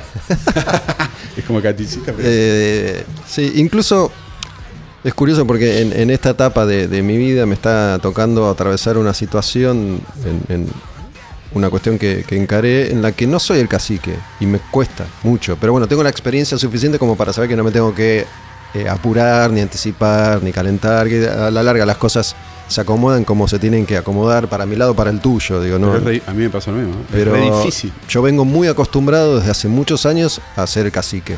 Digo, los programas que hice, los Tomaste las decisiones finales y, vos. Claro, y estoy acostumbrado a esa dinámica y es, es difícil eh, porque incluso te empezás a sentir, o a mí me pasa al menos medio, medio boludo, medio, medio que, pará, ¿por, por qué no tengo yo acá? ¿Viste? Que, que no, Me- estoy- me no soy, quieren pasar. No soy capaz, me, Claro. quieren- Ah, me van a cagar, ¿viste? Eh, Sí, pero bueno, sí, sí, es- tengo ahora, me parece, una experiencia suficiente como para no apresurarme con, con eso y es, es otro aprendizaje diferente. Y perdón, yo también lo he aprendido, o yo no digo que lo aprendí porque te juro que hago el esfuerzo de ese, porque también me nace. Viste que yo creo que también hay personas que, que tienen esa personalidad, en definitiva. Hay personas que no sé si nacen para eso, pero sí como que desarrollan una personalidad natural. A mí nadie me forzó a, hacer lo que hoy, a tener esa seguridad y así vos, si me dejas un poquito a mí, vamos, vamos, y yo te, te agarro así, digo, guacho, mira, hagamos esto, hagamos aquello, hagamos otro, y tengo, ponele, a base de, también de haber hecho lo que hice. Creo que eso me dio la seguridad. Pero no todos creo que tienen esa personalidad. Hay gente que necesita que un poco, no es ni bueno ni malo, ¿eh? yo creo que son son formas, son personalidades que necesitan un poco que, que el otro le, indique, que el otro lo acompañe, y no porque tengan más criterio o menos criterio. Es una cuestión de, de empuje. Yo, yo soy, viste, yo terminó carajo y me quería morir, no sabía qué iba a hacer, pero sabía que en algo tenía que hacer. Y no me iba a quedar mucho, por eso soy muy inquieto. Y yo un poco fui como que, che, boludo, empecé a buscar un, un batero, otro violero, porque ya ¿Siempre quería... estuvo claro que Corbata y vos iban a seguir juntos? No, no siempre, no, no siempre. Pasa Rápido. que con Corva por ahí mm, no se cortó tanto la, la- la comunicación co- como con Andy. Eh, y obviamente las veces que nos hablábamos con Corva después de lo de carajo, porque también, que yo, mi novia hablaba con, con la mujer de, de Corva, eh, se conocían con las hijas, como medio amigote, entonces eh, yo me fui a pasar eh, a fin de año del 2019 eh, la casa que tiene él en Entre Ríos y demás, y como que porque no, no seguíamos como comunicándonos, hablando. Pero el momento que se anuncia la separación, ya estaba No claro. fue como, che, Corva, dale, ahora hagamos una onda. No, no, la No. verdad que nos queríamos matar los dos, los tres, porque me imagino que Andy es lo mismo. Y al, y al toque no. También yo creo que cada uno em- habrá pensado, ¿qué hago? ¿Viste? Yo personalmente sabía que no, quería tocar con Andy. Una cuestión meramente eh, personal. Pero Corva habrá hecho su, mismo trabajo así mental, decir, ¿y qué hago? Se habrá pensado, ¿y si tengo que seguir con una banda? Porque primero que él es más grande, capaz que se habrá puesto a pensar, yo he hablado con él, pero eh, por eso también hizo las canciones que hizo el de Corvex, como que habrá querido también, mm, todo bien por ahí Terry, pero tampoco, viste, porque yo, yo era también un poco el manija y yo los, no es que los arrastraba, pero, viste, tiene como Corva también, una personalidad más tranqui, viste, y yo como, hay que hacer esto, que-", desesperado por hacer cosas. ¿Viste? Y capaz que habrá dicho también, no sé si tengo ganas de seguir tocando con Terry que me, que, que me lleve a ese lugar, ¿viste? Y, y- y a- y aparte cuando apenas pasa, no tenés mucha energía para ya decir qué quiero hacer. Pasa que lo que me pasa a mí es que me dura, me dura un tiempo, un tiempo que ni agarraba la guitarra, estaba ahí, y yo tengo otros proyectitos que hago en mi vida, que es una marca de correas de guitarra que se llama La Manta. Eh, me he asociado también con, una marca de amplificadores que hago la parte de pedales con, con Archie. Entonces como que enfoqué un poco para ahí, pero en- interiormente era como, yo me voy a quedar sin tocar. O sea, la verdad es que es lo que me sale y me sale hacer una banda, no quiero ser solista, eso lo tenía muy en claro, yo no, no- no quiero hacer mi banda, siempre me gustó ser una banda. Y bueno, después hablamos un par de veces y yo le, le dije a Corra, mirá, me recomendaron un batero, estuve hablando, eh, le había preguntado al Tano, que es el violero de Ar de la Sangre, Taro Farelli, cantante de Parte Planeta, que yo lo conocía, de, nos cruzábamos mucho. A él le pregunté, che, ¿conoces a alguien que toque teclados y que toque guitarras? Y me pasó un teléfono de un loco que nunca llamé porque no lo conocía. Y bueno, la vuelta a la vida terminé tocando con él, con el Tano. Pero a, lo, que me refiero es que en poco tiempo fue como, bueno, yo tengo esa cosa. Por aquí caigo un toque, me siento mal, pero no me puedo quedar en la cama, no me puedo quedar sentado, por así decirlo, como dicen, viste, haciendo terapia de techo. A mí yo necesito hacer cosas y, y también hay cierta musicalidad que en algún momento me aflora y necesito plasmarla. Bueno, a mí en lo personal, obviamente cuando se anunció lo de carajo, hubo gente que me preguntó si sabía algo, Claro. qué pasó, que esto, que lo otro. Y mm, ya desde lo individual hace rato que no me importan mucho esas cosas. Digo, no tengo, no tenía necesidad de averiguar qué había pasado inmediatamente. Sabía que tarde o temprano me iba a enterar, iba a hablar con ustedes en algún momento. Digo, pero no me importa ir a escarbar ahí, qué habrá pasado. Eh, Hablé con Corbato un par de veces, hice un par de notas y ni se mencionó el tema y, no me interesa particularmente. Eh, pero sí me acuerdo que cuando él empezó a sacar un par de canciones como, como Corvex, yo no sabía que él estaba armando un grupo con vos, ni siquiera sabía que estaba armando una banda, nunca le pregunté tampoco, pero lo llamé para, para, para ver si quería participar en, en un podcast que estaba por grabar y ahí es cuando me di cuenta que algo estaba por salir porque me dijo, no, lo que pasa es que ahora justo estamos por armar alguna. Eh, casi, casi que lo de Corvex parecía como una maniobra de distracción. Eh, En realidad, me ¿sabes lo que te, te lo cuento esto que tampoco no creo que muchos lo sepan? Eh, me acuerdo cuando pasó, somos muy amigos también de Ale Vázquez. Ale Vázquez, productor de, de todos los discos de carajo y ya muy amigote, obviamente, de los tres. Un poco más Corva, por el lado del. Ale tiene tres hijas, Corva también, han, han compartido mucho. eh, y bueno, y me acuerdo que de las veces que Ale nos ha hecho de psicólogo después de la separación, ¿viste? y darnos una mano, a mí me dio un laburo para, para hacer Doctor Guitar, que es esto de llevar amplificadores y qué sé yo, para otras grabaciones que él produce todo el tiempo. ¿Viste? Y Ale siempre fue un ser humano increíble y- y él nos conoce como pocos, porque él estuvo en todos los discos, sabe la historia nuestra, pero no se la, a él no se la cuenta nadie, ¿no? Ni, ni que yo vaya a decirle o que nadie le vaya a decir nada. Sí, fue, fue fundamental en, en carajo. De hecho, fue el primero, uno de los primeros en apostar a la banda. Sí, y, ¿No? y- pero, y estuvo en la trastienda de todo. Es como el cuarto carajo, digamos. Absoluto. Entonces, eh, él, él me acuerdo con las primeras charlas de estar en el estudio con él, también, 2000, cuando se separó, carajo, a los poco tiempo, me dice, che, ¿y por qué no estaría bueno que, que, que Corva haga su disco, haga sus canciones, que, que tiene algunas canciones y vos con tu, así como con, toda esa locura para hacer, hacer un disco más y hacer tus canciones? Yo le dije, Ale, digo, mirá, le digo, no, prefiero poner la energía en, y hacer eso para una banda. Yo no me veo sacando, capaz que el día de mañana lo hago porque me pinta. Realmente, pero mm, tendría que tomar mucho coraje para eso. Prefiero como que poner, viste, las energías, prefiero que... No es fácil armar una banda, yo le decía, no es que voy a hacer una banda y, o un proyecto solista. Aparte, hacer un laburo de proyecto solista para que después quede ahí solamente. Y hoy necesito que si pongo energía, bueno, que sea en encontrar gente nueva, o por lo menos gente para la banda, que sea para componer canciones que vayan para ahí. Tampoco soy un, un chabón súper prolífero y, y te hago canciones para esto, para aquello, para el otro. Digo, lo que me gusta trato de hacerlo para mi proyecto. Y tampoco es que tengo mil caras de decir, bueno, voy a hacer un disco como, no sé, más experimental. Como que lo que me sale lo que están escuchando, es lo que escucharon en carajo, y como que, bueno, soy melero que igual toco otras cosas, pero cuando me toca tocar este estilo, trato de grabar las cosas, de mierlas, y ya las estoy pensando para la banda, ¿viste? No. Entonces yo decía, Ale, digo, está bueno, Ale, pero, no, no, sé. Y después Corva, como que cuando yo volví a hablar con él seriamente, a decir, che, boludo, ¿qué hacemos? ¿Hacemos una banda? No hacemos una banda. ¿Viste? Me dijo, y bueno, vayamos, vayamos tranquilo, vayamos, pero yo quiero sacar mis canciones, me dijo igual. Y de mientras armamos una banda, porque todos entienden que también hacer una banda no es hacer, hola, ya tengo una banda, sino Sí. es que es juntarse, componer, conocerse. Así tuvimos 6, 7 meses hasta que dijimos, bueno, ya está, estamos, buenísimo. Y él aprovechó y, lo hizo también muy descontracturadamente porque agarró y tocó con uno, tocó con otro, le produjo uno, le produjo el otro. Ahí fue cuando se linkeó con el Tano Macel y lo pudo conocer más él al Tano. Yo ya lo conocía. Yo de hecho ya lo había propuesto al Tano con carajo.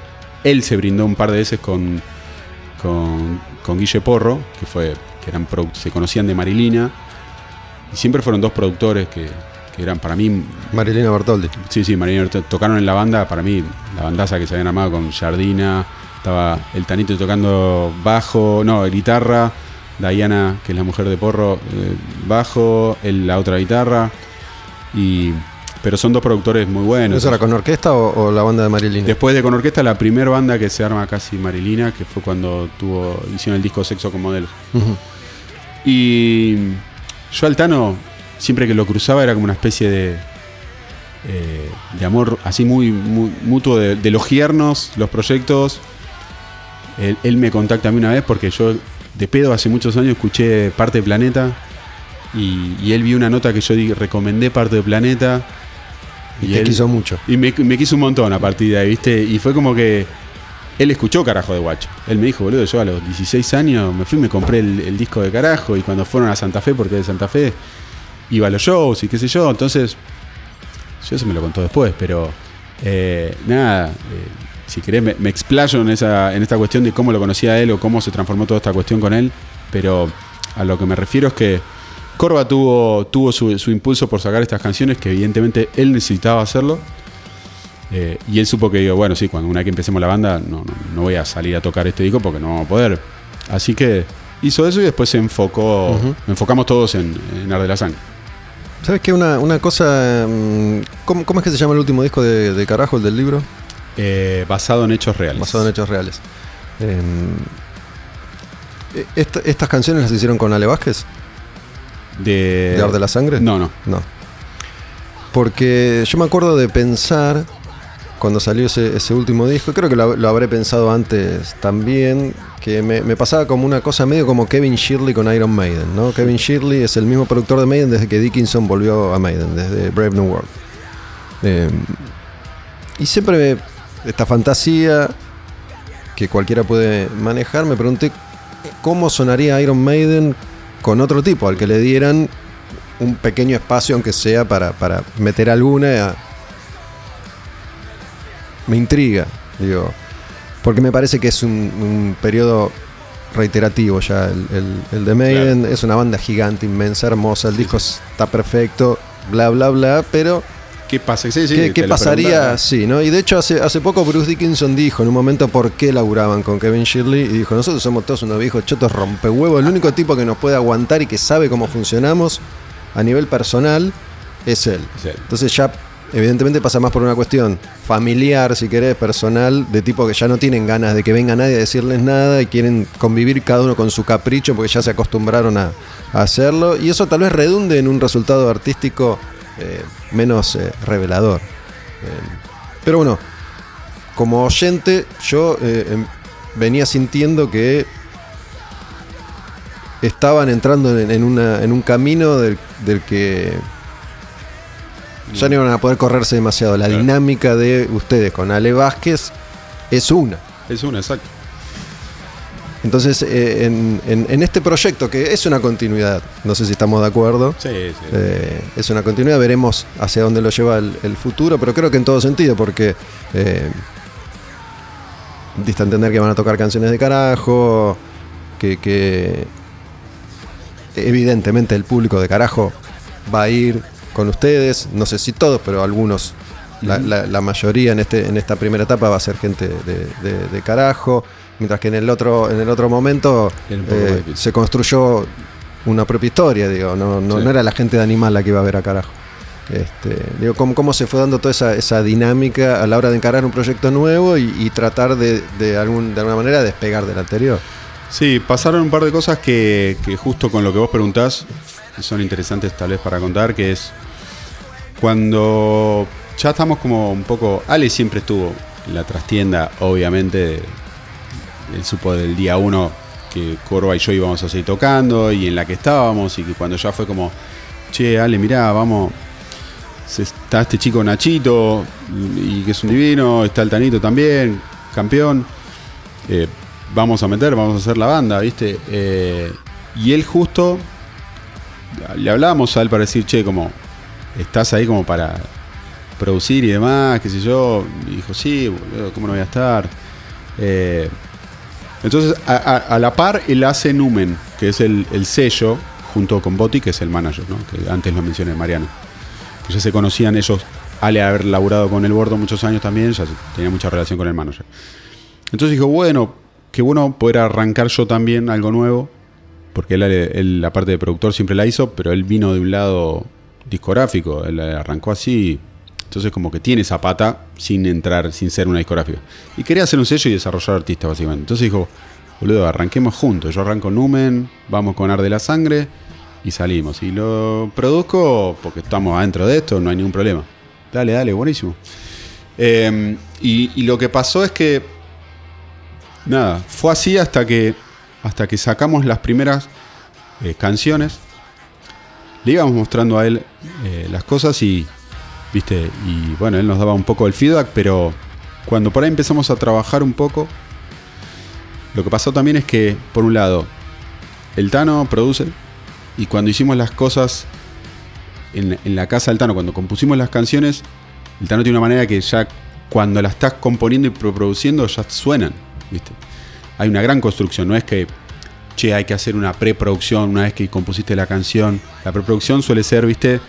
Me pasan lo- los músicos, y viene una banda, me dice, che, a ver cómo son tus canciones, y, ¿viste? Antes era grabar con dos microfonitos en la sala, entonces hay cosas que no, no escuchás, y a veces es como la primer versión de la canción, es como rudimentaria, depende de las bandas. En nuestro caso, al laburar ya con un productor, nosotros con la experiencia, primero de haber aprendido también todo lo que aprendimos con Ale Vázquez, de laburar con todos los discos de carajo, entonces fue como, un momento laburamos, laburamos, laburamos, y, después sale, eh, por ahí nos, nos tiró un par de feedback y, y fue como, mm, sí, pero no, como que sentíamos como eh, que por ahí podía, podía funcionar ya como estaba hecho. Y, y después con la parte de, la- de mezcla, que Ale mezcla también, el Tano mezcla también, fue como, para el Tano también fue muy difícil, viste, no delegar eso, pero él tenía una idea, si se quiere, también con, con las bandas que escuchamos hoy en día, y es muy difícil decirle a Ale, tiene que sonar más así, si no es como, te muestro cómo me gustaría que suene y ya lo estás mezclando vos, es como muy difícil. Entonces se empezaron a mezclar mucho, como te digo también, ¿no? La, en mi caso yo también tengo cierta seguridad con qué, cómo tienen que sonar las cosas, cómo quiero que sean. Y en algún punto no terminó siendo que por ahí tenía que haberle dicho Ale al- del principio, Ale, mira, la verdad que se, dio, se dio así de esa manera y nadie quiso obviamente joderlo de ese lugar, ¿viste? Y, después lo, charlamos con él y fue como, chicos, él solo dijo, háganlo ustedes, si ti- tienen todo para hacerlo, eh, porque si no vamos a chocar todo el tiempo en esta cuestión. Y entonces fue como estar también como cómodos en algo que así nació la banda, básicamente, porque empezamos a hacerlo así. Y- y viste cuando decís, bueno, sé que hay uno de adentro de la banda que le puedo, todos podemos confiar de que es un capo haciéndolo y, eh, tal vez si la producción es compartida, lo que sucede es que capaz que la mezcla sí la hizo él entera, yo mezcla y mezcla a mi gusto, siempre me gustó lo que hizo. Y fue como, para mí fue un nuevo desafío, decir, a ver qué puede hacer. Vos le decías que el de Dickinson era el productor, eh, era medio también alguien que mediaba entre todo. Y en Carajo Ale funcionaba mucho también así. Si no estaba Ale, yo no sé si podíamos hacer algunos discos, ¿entendés? Porque Ale es un tipo conciliador al mango, es una de las personas más lindas que conozco, más allá de lo profesional, es un ser que, viste, siempre está como ecualizando, vamos a decirlo, eh, las, las energías y sabe que si viene uno de una manera, otro del otro, el tipo siempre te, te lleva a un lado bueno. Y nada, entonces, eh, tal vez desde el, eso fue lo que perdimos, tenerlo a él desde ese lugar, pero también entendíamos de que era competir desde un lugar con, con, como te digo, con cierta seguridad que tiene el Tano, que ya tiene Corva, que tengo yo, que también queríamos, de alguna manera, nos dimos cuenta que queríamos emprender nuestro propio viaje, ¿viste? De hacer Sí, está bueno. este disco, a ver hasta dónde llegamos los cuatro solitos. Y así fue todo lo que escuchan, eh, está hecho por nosotros cuatro solitos. Yo creo que lo de Dickinson apuntaba un poco también a. Mira, yo a las 5 de la tarde tomo el té y me importa un carajo. Si Si, querés, que si querés que grabe otra toma, no lo voy a hacer. Hasta esa hora Entonces, yo a las 5 tomo el té, Nico a las sábado a las 7 se va a jugar al golf. Claro. Viste, como una cosa más de. No tanto por lo artístico, No tanto por lo artístico. Este, Nosotros sí, era, era una cuestión más artística de... Creo que teníamos muy en claro cómo queríamos que suene. Y eso es muy difícil, porque lo te- le terminás desvirtuando el trabajo al tipo. Eh, creo que por eso, como te digo, ya componiendo la- las canciones que escucho ahora no son muy distintas en, estructura a lo que las compusimos. A los que salieron en esos cuatro primeros meses salieron todas las canciones juntas. ¿Viste? Entre que yo tenía cosas grabadas, que, las algunas que tenía Corva, el Tano vino y empezó a proponer también ideas nuevas, que por ahí lo que escuchan del Tano es lo que es más distinto, obviamente. Escucha esta canción y bueno, esto soy yo. Eh, ¿Viste? Y es lo que por ahí se reconoce de lo que es esta, esta avenida de carajo. Porque bueno, naturalmente yo, por más que busque lugares nuevos, cuando me pongo a componer, se me ve la, la hilacha. Y está bien que así sea. Gracias que pasa eso. Gracias que eh, agradezco la vida, eh, boludo. Decir que, che, esto suena. Si alguien viene y me dice mañana, sí, es muy carajo. Gracias te voy a decir, porque carajo era yo también. Era nada más que era Andy y era Corva también. Pero si yo componía una buena parte de la música, y es lógico también que suceda eso. Sí, sabes que yo este, este año particularmente vengo muy, muy ochentas, ochentas, Eh, ¿no? grande, los muy 80, ochenta. Y me pasa, digo, hace, hace un rato largo ya dijiste, el arte no se puede criticar, no sé cómo fue que dijiste, pero el arte no se puede cuestionar, no sé, algo así Sí. dijiste. Digo, obviamente uno opina porque es gratis, pero me pasó escuchando Maiden, ¿no? Y, y decía, puta, escuchás todos los discos de los 80 que son maravillosos, Sí. ¿no? Y digo, antes Iron Maiden con 5 minutos podía contarte la misma historia que ahora necesita Diez. 18. ¿No? Digo, tiene los mismos climas, los mismos cambios, pero digo, ahora hasta que Steve Harris terminó la intro de el tututún, pasaron 6 minutos. Este, antes estaba tututún, pero duraba 30 Era segundos. más ágil, ¿viste? al revés, porque ahora, Eh, como todo es muy así, Si vos escuchás Hello Be Thy Name, por ejemplo, que es un tema para la época largo, que dura 6 minutos y pico, para la época era un tema largo, tiene todo lo que es Iron Maiden, ¿no? Entonces digo, bueno, ahora están en la suya, y está perfecto, digo, ojalá yo a los 65 años pueda hacer lo que se me canta el ojete y vivir así como viven ellos, ¿no? Pero bueno, este, en ese sentido lo decía también. Y una cosa que pensaba con respecto a, a- a esta banda y Corbata es que Corbata tiene que hacer un camino como cantante cuando arranca carajo. Si bien había hecho dos boludeces con Animal, Sí, fue todo un proceso ¿no? de 20 años en el que se convierte en Corbata como cantador. Entonces eso ya no lo tenía que hacer para, para este proyecto. exacto. Por lo tanto, iba a haber ahí una continuidad también.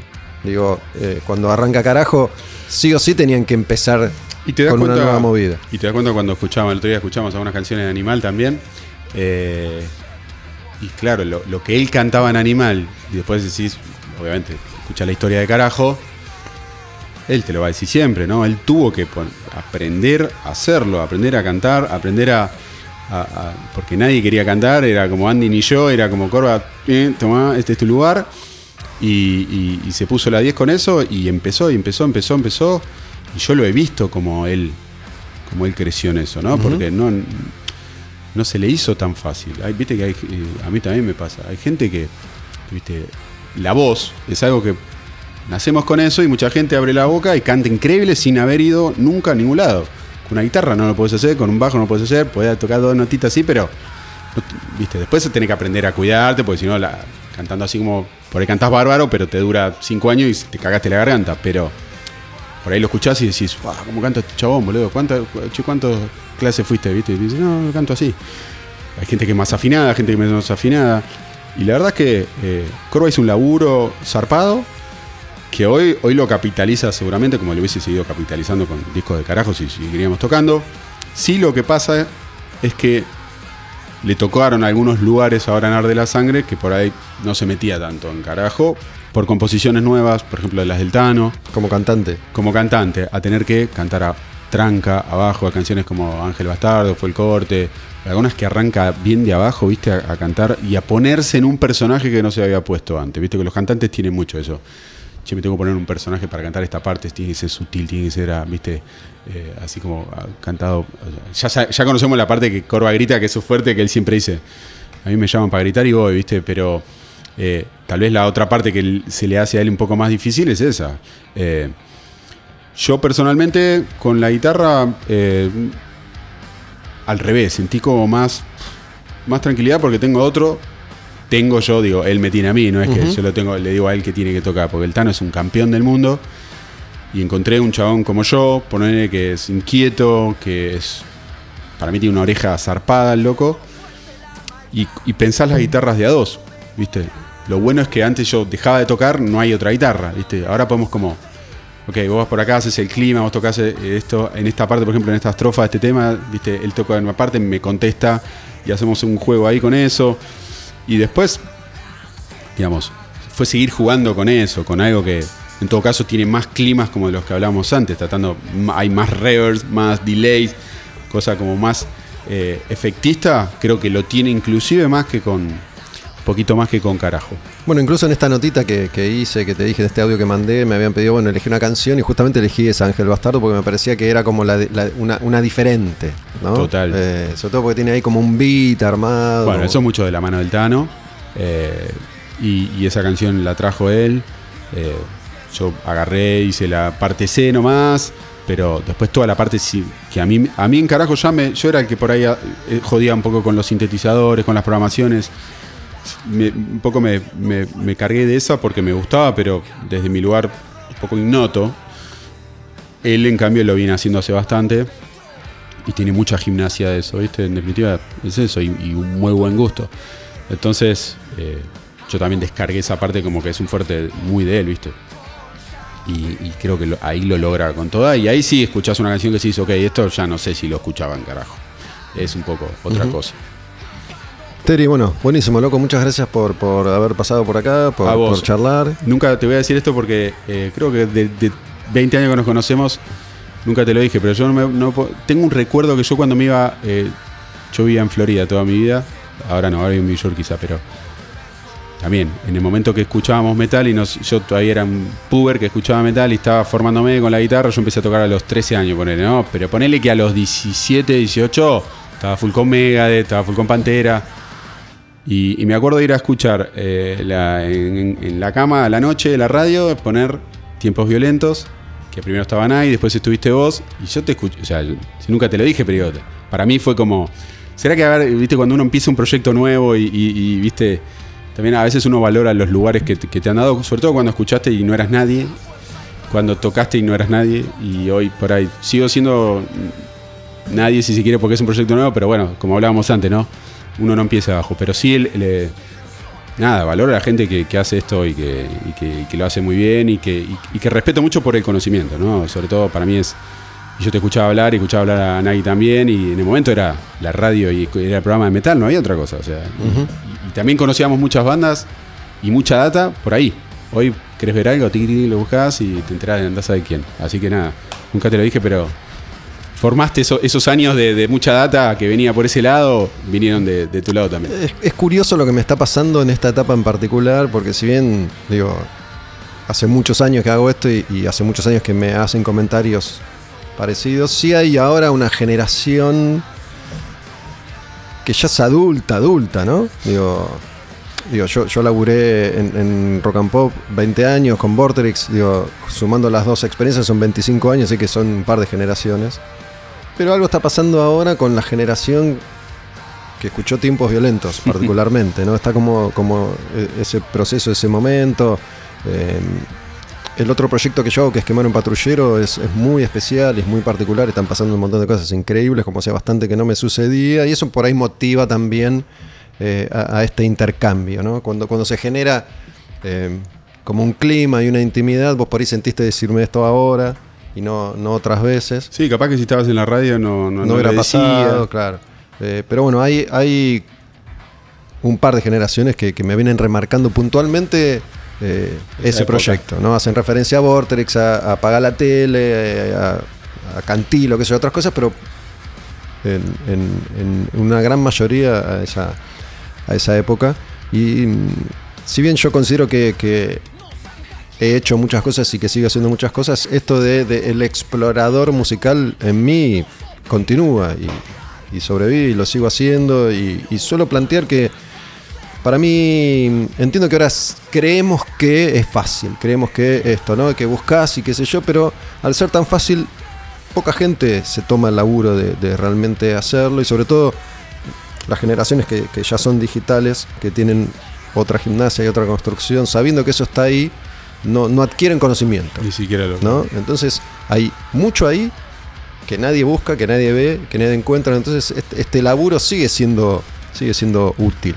Este, Sí, así que pero en el momento supongo que se valoraba, supongo, un poquito más. pero hay una romantización, entiendo. Este, Eh, y porque también yo es creo otra que- dinámica. y todo lo que te pasa cuando sos guacho y, y- y uno lo recuerda con alegría, te va a acompañar también, ¿no? O sea, eh, porque para lo bueno y para lo malo, ¿no? Muchas veces los quilombos vienen cuando sos chico y, y después te acompañan toda la vida y, y lo que cuesta sacártelos. También lo que pasa en un momento lindo de tu vida que estás como floreciendo, viste, yo era eh, de toque enganché con el metal y enganché eh, a escuchar esas bandas y, y, qué iba a escuchar y tenía que escucharla, o sea, al toque tenía que escuchar esa radio Sí, y era muy interesante escucharlos porque nada, yo estaba en mi cama y, y yo perdí esa gimnasia de, de- de escuchar Eso iba a decir, digo, existía un vínculo que estaba estructurado de esa manera, ¿no? Digo, la gente ya, sobre todo, digo, Rock and Pop es una radio que ha marcado la vida de millones de personas en la Argentina, única en, en su especie, en, en nuestro país por lo menos. Y durante muchos, muchos años la gente se levantaba y ponía rock and pop y se iba a dormir, no cambiaba la radio nunca. Entonces, eso te daba un lugar, digo, vos sabés que estabas ahí, que había una plataforma Sí. siempre de gente que estaba escuchando. Y eso generaba un vínculo. La gente eh, sabía que a tal hora estaba tiempos violentos, a tal hora estaba. Entonces, funcionaba así. Hoy, como vos escuchás cuando querés las cosas, esa relación es distinta, Mm. no es tan, tan cercana, ¿no?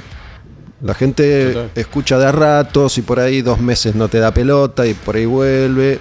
En, uno- en otros casos no, se da esa dinámica de gente que se eh, enfervoriza y fanatiza y está siempre ahí. Pero digo, como vos sabés que está ahí, sabés que en algún momento lo vas a escuchar. De hecho, yo hice programas de cuatro horas durante años, todos los días, y la gente escuchaba cuatro horas. Entonces, ahora vos grabás dos podcasts de cuatro horas y para la gente necesitas tres meses para escucharlo, porque escucha de a 10 minutos, de a cinco.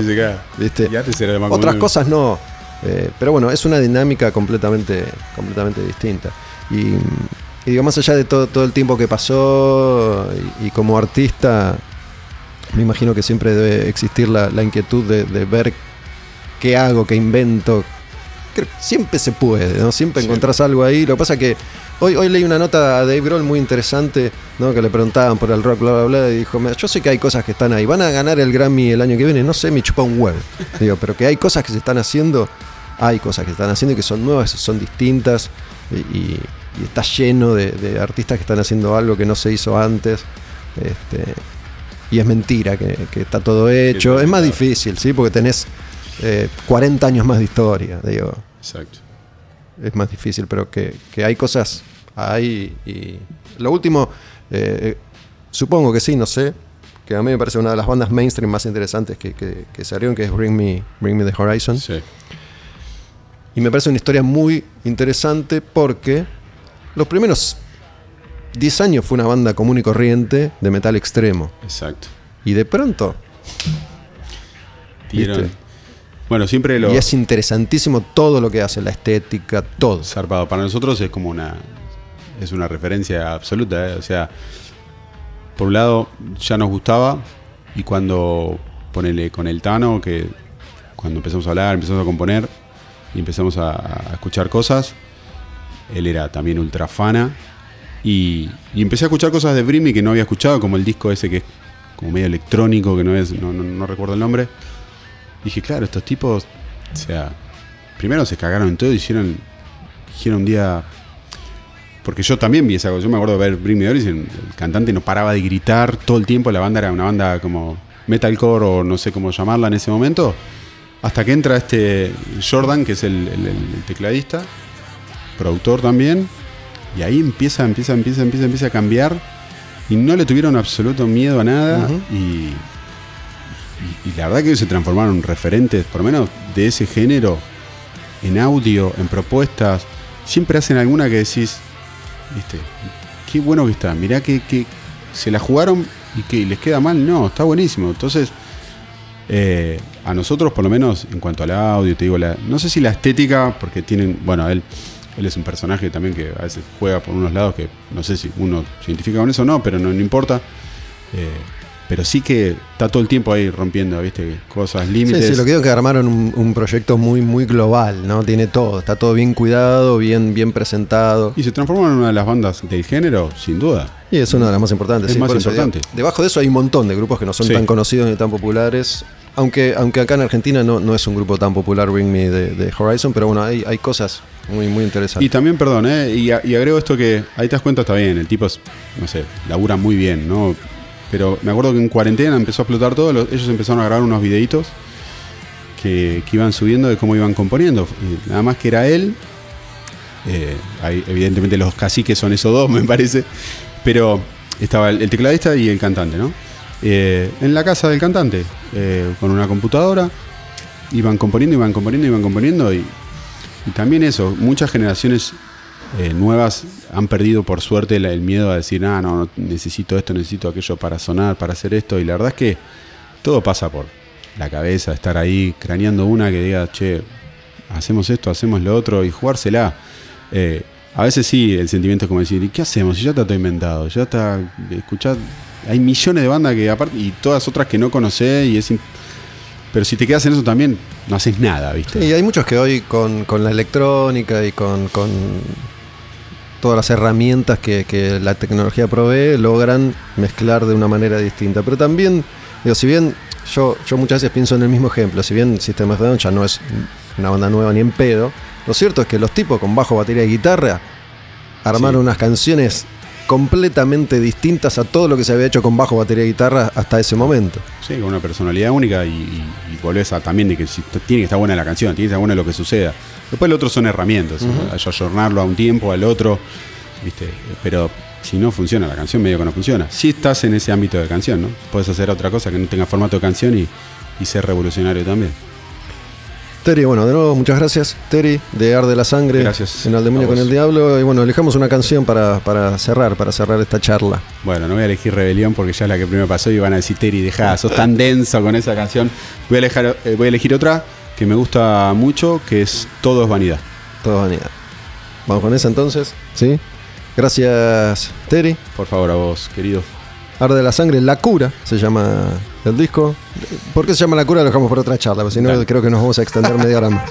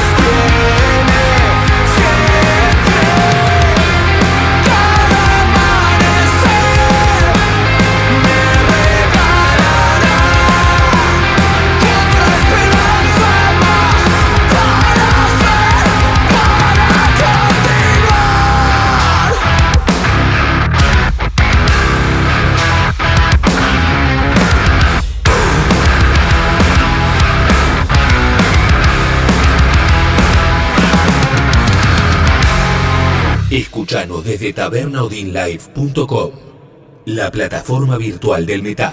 Ariman, Angra Mainyu, Aura Mata. Espíritus destructivos, responsables del mal y el sufrimiento en el mundo. Al demonio con el diablo. Puro heavy metal.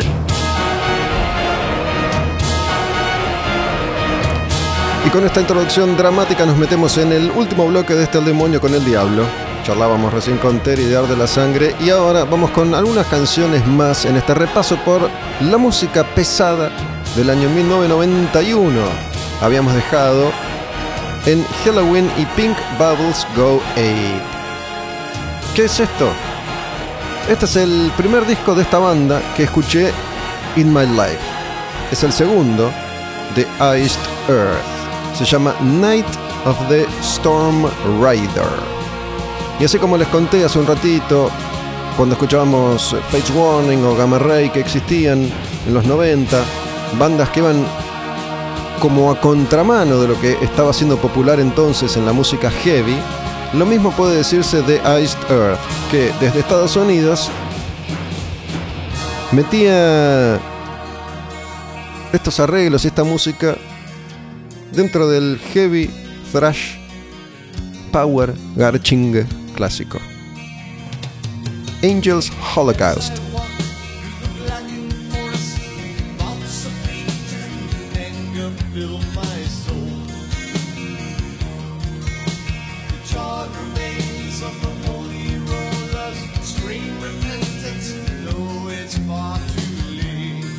Siempre tuve la misma sensación cuando escuché este Iced Earth. Es un disco raro para la época. Y eso lo hace aún más interesante. Después Iced Earth iba a encontrar un sonido más propio, que no es exactamente igual a este. Un grupo que iba a atravesar distintas etapas y cuando el power metal se hace más popular a ellos les tocó también atravesar una etapa de cierta popularidad, siempre desde lo bajo. Pero este disco me gusta mucho. Sobre todo por la canción que va a venir después, que tiene un riff muy, muy especial. Pero bueno, todos estos arreglos, toda esta cosa bien metálica, imagínense de nuevo lo que era escuchar esto a la vez que el grunge era la posta.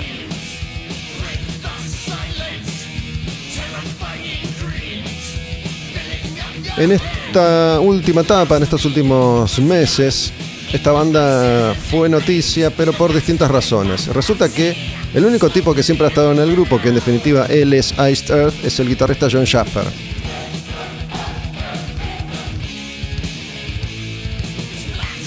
Y todos estos arreglos que iban a estar a tono con lo que empezaba a suceder en Europa con el power metal, ¿no? Toda esta cosa más orquestada, más arreglada, tipo Blind Garden, Stratovarius, después Nightwish, Rhapsody. Bueno, este tipo lo estaba haciendo entonces en Estados Unidos.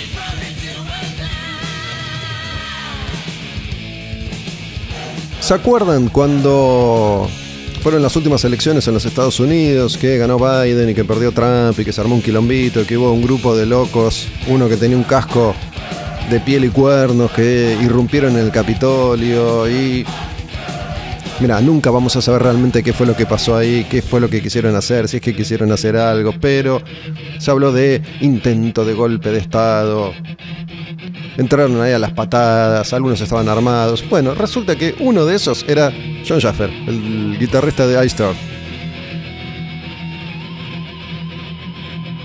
que tiene su ideología política. Y como tantos otros músicos en los últimos años a través de las redes sociales la vienen manifestando públicamente resulta que lo escracharon ahí porque obviamente estamos en una época en la que todos tienen un teléfono y lo denunciaron, estuvo en Cannes y parece que llegó a un acuerdo si se disponía a mandar al frente a otros de esa movida extraña.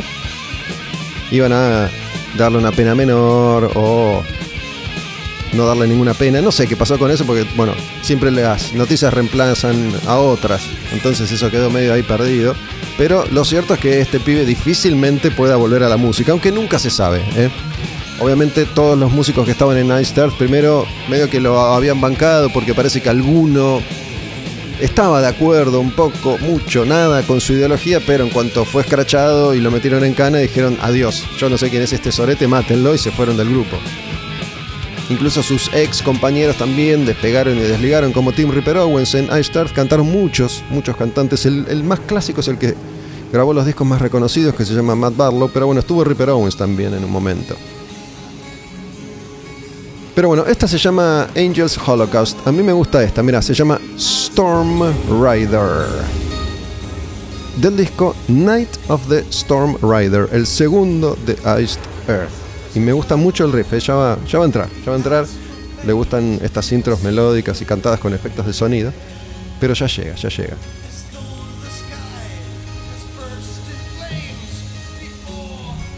Pensé que estamos en 1991, ¿eh?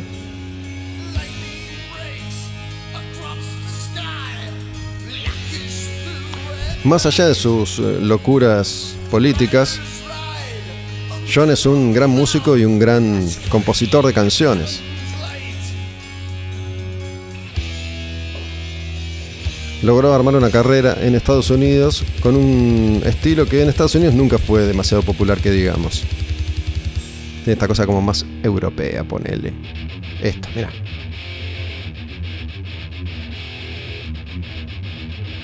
Es medio Dark Angel este riff.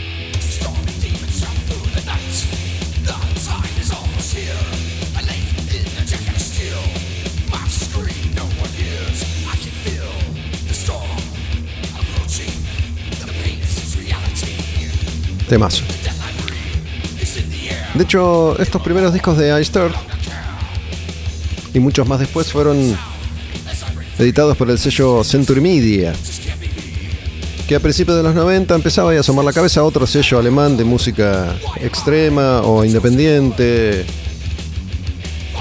que después se iba a convertir en uno de los sellos más importantes de Alemania junto con otro, Nuclear Blast. Todo iba de la mano en la música hasta no hace mucho tiempo atrás, ¿no? Como hablamos hace un rato, los estudios, los productores, las ciudades, los sonidos, las discográficas, los diseñadores y dibujantes de portadas, todo.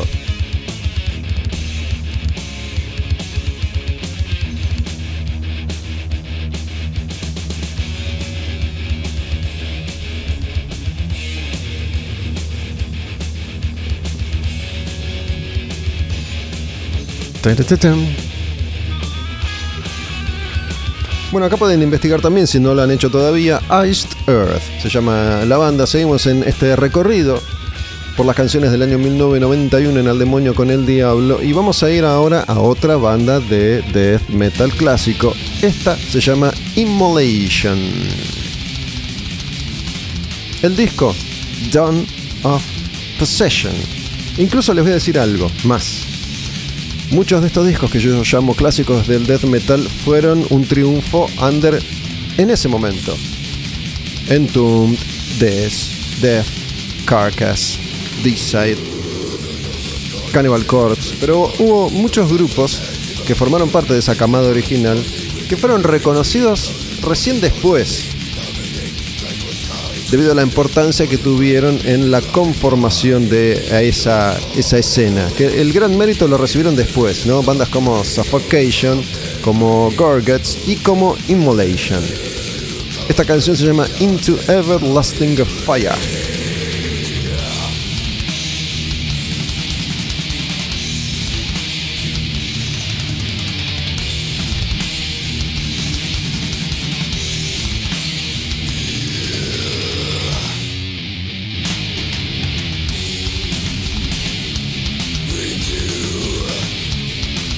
Y casi siempre son los primeros discos, a veces el segundo disco de todas estas bandas.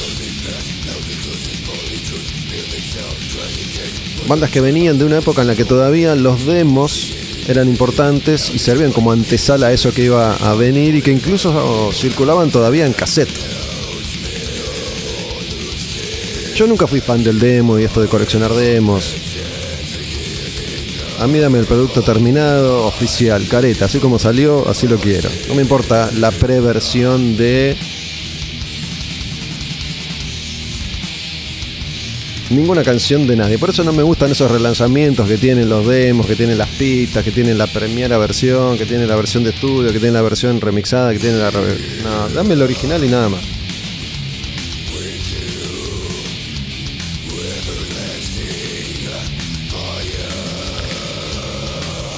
Esta se llama, ¿cómo el disco? Se llama Dawn of Possession, Immolation, año 1991, puro death metal clásico.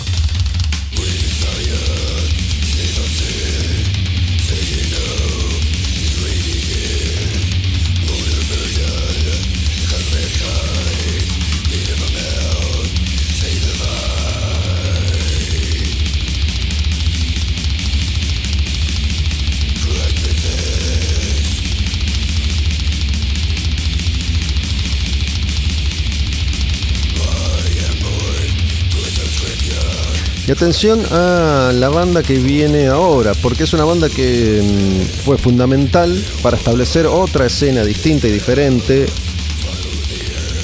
habitualmente relacionada con lo gótico, con lo oscuro, con lo blanco y lo negro, una banda que llegó a ser muy importante en lugares como Argentina. Este grupo fue muy, es seguramente aún muy querido en Argentina. Me refiero a esta cosa que en el 91 aparece con su primer disco, su primer lanzamiento, también alemán, es Angst, se llama este disco, pero es algo que en ese entonces era completamente nuevo.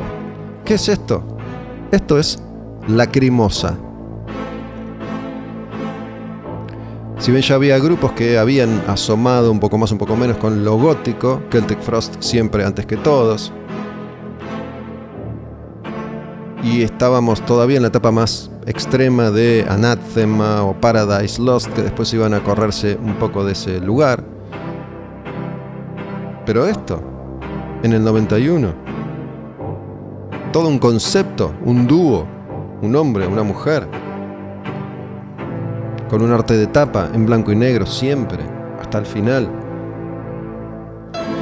La mayoría de las canciones en alemán, clásicas, orquestadas, largas. Esta dura 10 minutos, se llama Requiem.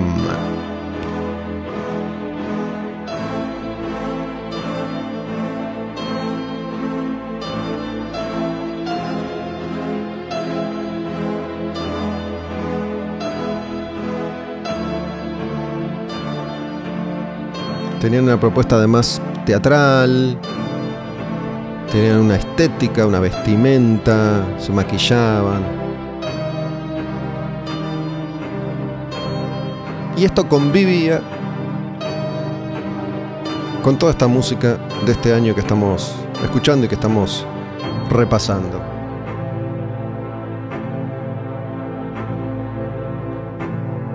A veces había que esperar 8 minutos para que metieran un verso, una voz, un algo.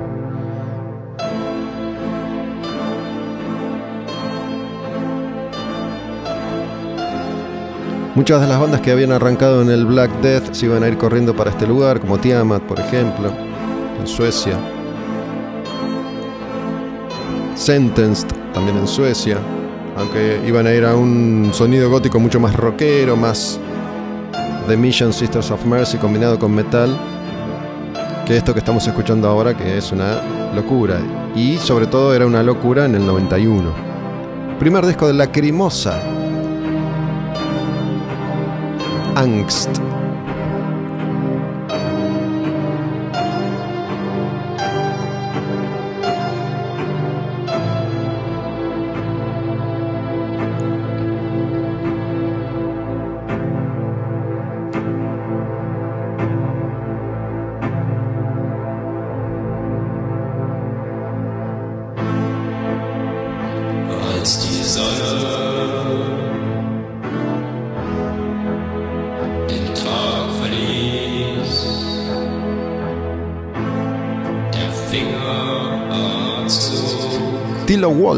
Se llama él. Y ella era Ann Nurmi.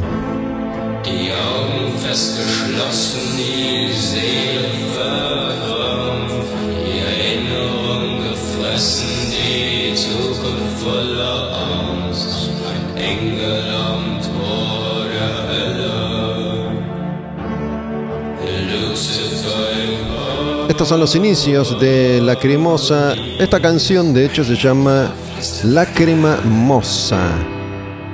Seguimos con Angst del 91.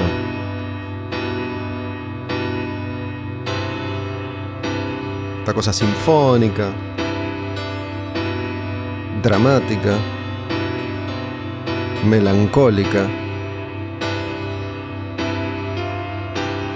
Que conviven o comulgan muy bien con nuestra esencia tanguera. Por eso creo que acá funcionó tanto este estilo y había, no sé si siguen existiendo más allá de los cierres y aperturas de pandemias y pospandemias, no sé si seguirán existiendo lugares donde iban los góticos o donde van los góticos argentinos a luquearse, relacionarse y escuchar música.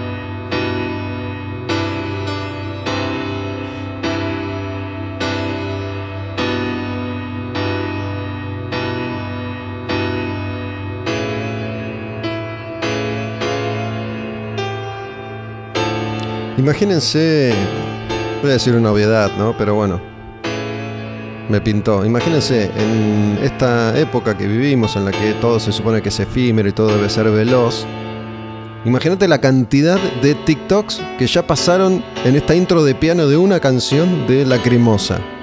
¿Cuánto TikTok de 8 segundos metes ahí? Mis hijas antes de llegar hasta acá en una canción ya me pegaron 7 tiros. A veces les mando audios de 6 segundos y no lo escuchan porque es largo.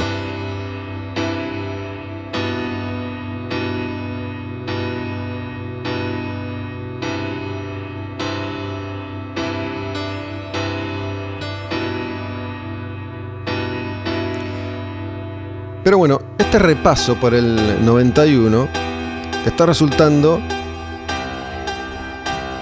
death metal clásico y lo demás. Entre dos, tres discos de death clásico aparece Lacrimosa, aparece Gamma Ray, aparece Iced Earth, aparece Halloween. Pero mira, voy a hacer una rápida recorrida por todos los discos de death clásico que escuchamos ya hasta ahora en este 91. Mental Funeral de Autopsy. Twilight of the Gods de Bathory, War Master de Bolt Thrower, Butchered at Birth de Cannibal Corpse, Necroticism de Carcass.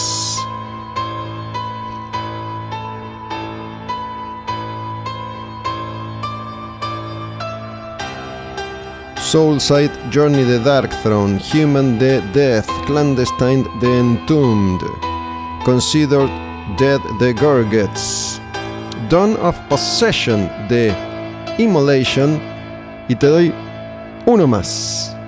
The Ten Commandments de Malevolent Creation, el debut de esta banda de death clásico americano. Premature Burial, entierro prematuro, lo enterraron con vida. Te quiero ver ahí. Los 10 mandamientos.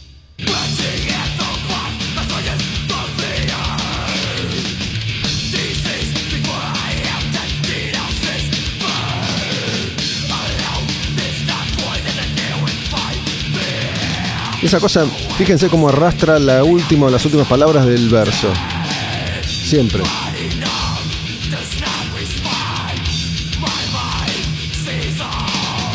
Es una cosa muy death. Y esta banda también es de ahí, de la Florida. De ese, de ese lugar, sobre todo de Tampa, la mayoría. Pero bueno, de ahí salieron D-Side, Death, Malevolent Creation, Obituary, Morbid Angel.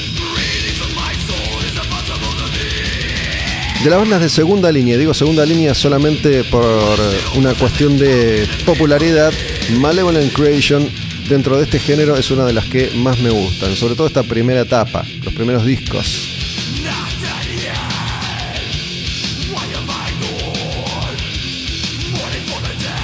Viste cómo hacen todas las palabras las arrastran.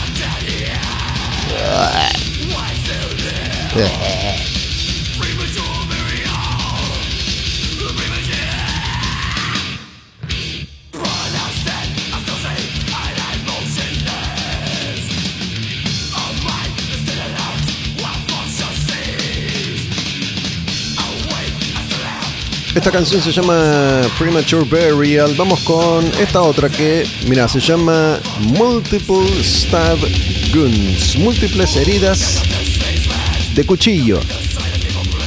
Todo es apuñalar, muchas veces, con saña.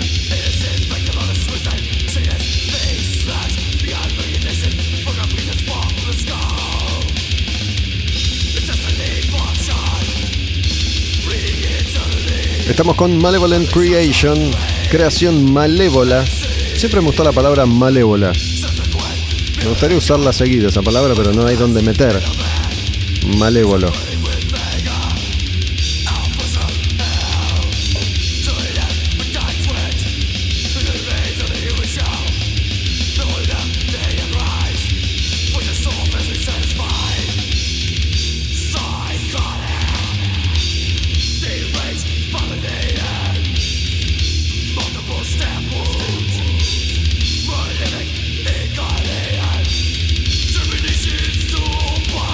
Medio D-side también.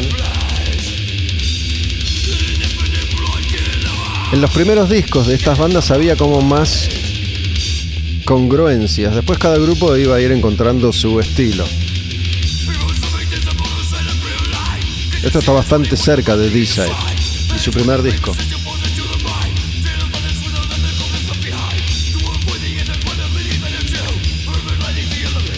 Y hablando de death metal clásico americano, hubo una banda que se supone incluso anterior a Death y que de hecho en Death tocaron algunos integrantes de esta banda, que fue algo así como el Exodus para Metallica. No se supone que Exodus, Exodus, estuvo un ratito antes que Metallica y fueron los verdaderos pioneros y creadores del clásico thrash metal. Lo que pasa es que Metallica apareció antes, triunfó antes, editó un disco antes y bueno, ya está. Los libros de historia dicen que fue Metallica. Pero bueno, en el caso de Death existe una relación similar, solamente estoy estableciendo una comparación para contar una historia con esta otra banda que se llama Massacre. Massacre. Lo que pasa es que este Massacre, que fue importantísimo en el desarrollo del death metal original, llegó tarde. Ya les había pasado un poco el momento, pero bueno, llegaron a sacar algunos discos. Es un grupo que todavía existe con. Recién veníamos de Multiple Stab Wounds, bueno, múltiples innumerables cambios de formación. Pero bueno, este es como el disco clásico que mm, lograron sacar después de mucho demo, después de dar mucha vuelta por ahí, y se llama From Beyond. Esta canción, Dawn of Eternity, Massacre.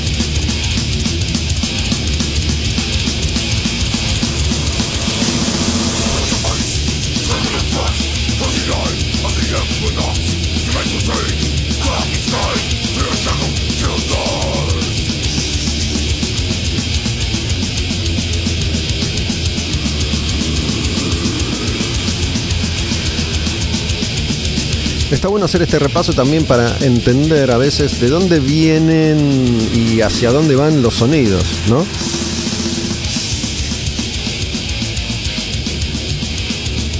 Fíjate, ponete a atar eslabones desde Black Sabbath hasta Massacre.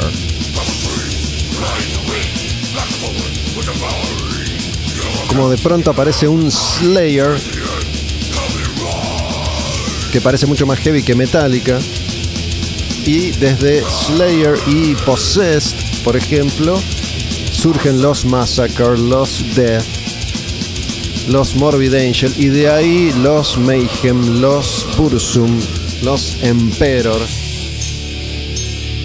Todo está conectado. Todos somos uno. Esta se llama Dawn of Eternity. Esta otra, esta otra canción de Massacre es Cryptic Realms y está en ese disco que se llama From Beyond y es del año 1991.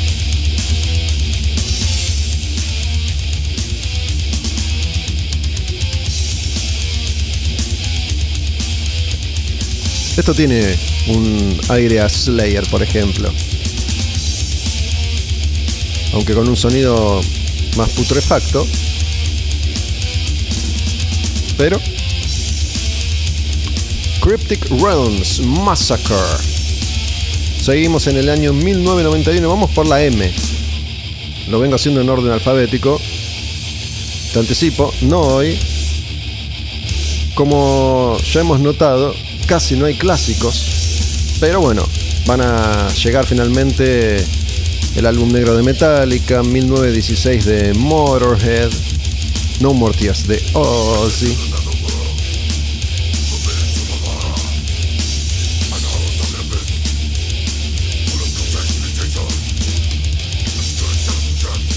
Uh, falta una bocha todavía. En el 91 salió Bad Motorfinger de Soundgarden, Slave to the Grind de Skid Row,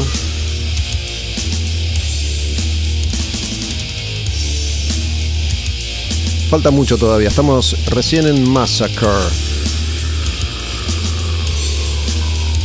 Pero bueno, así como recién les dije que esto parece un recreo entre tanto death metal clásico, también entre todos estos lanzamientos, cada tanto aparece algo que es bisagra, ¿no? Como Lacrimosa recién.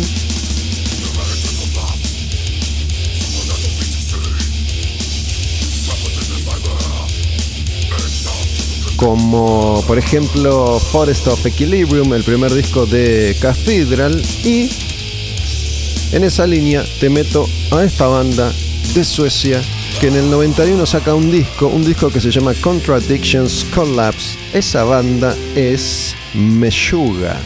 Sí, mirá la cantidad de años que tiene Meshuga ya.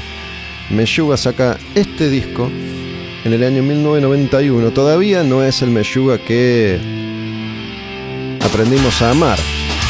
Pero algunos detalles de eso hay. Esta cosa ultra matemática.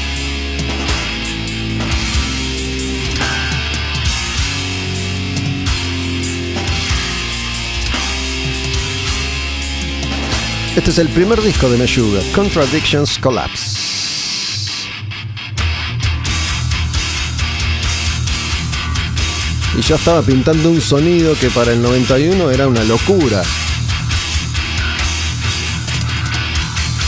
Creo que Meshuggah viene tocando con guitarra ya de 9 cuerdas más o menos. Ya pasaron por las de 7, por las de 8. Cada año le ponen una cuerda más a la guitarra. Tiene un metro de ancho el diapasón de la guitarra no les dan los dedos. Hace poco se había viralizado un videito de una filmación cortita de los dedos del iluminador de Meshuga que va a esta misma velocidad apretando botones. Te da un ataque de epilepsia en un concierto de Meshuga, pero el tipo laburaba manualmente quilombo. Búscalo. Capaz que hay en TikTok. La canción es Paralyzing Ignorance.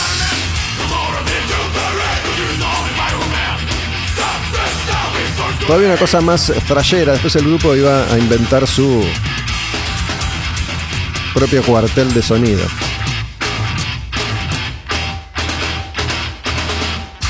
Pero bueno, esta cosa, ¿no? Esta cosa súper técnica y precisa.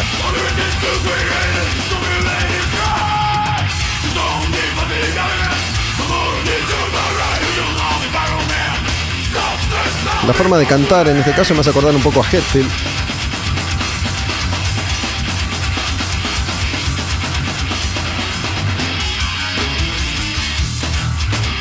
Esto, ¿ves? De pronto te salen con cualquiera.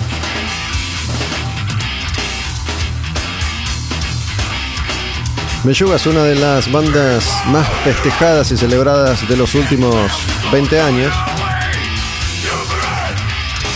Uno de esos grupos que han podido construir un culto a su alrededor.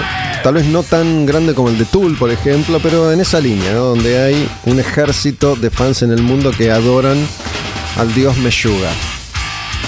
Y me parece que es una buena banda para cerrar este episodio de Al Demonio con el Diablo. Hoy tuvimos unas cuantas canciones de este año 1991 que seguiremos repasando en el próximo capítulo. Estuvimos charlando con Terry de Ar de la Sangre. Saben que para ponerse en contacto conmigo pueden hacerlo a través de un DM en Olmedo Bus, mi cuenta en Instagram, Taberna Odin Live, la cuenta de la taberna. Grabo siempre cada semana con el chino acá en Tabernadín, en Honduras y Tames, en una esquina del corazón de Palermo. Le mandamos un saludo a Iván, que es el dueño de la taberna, ahí donde quiera que estés.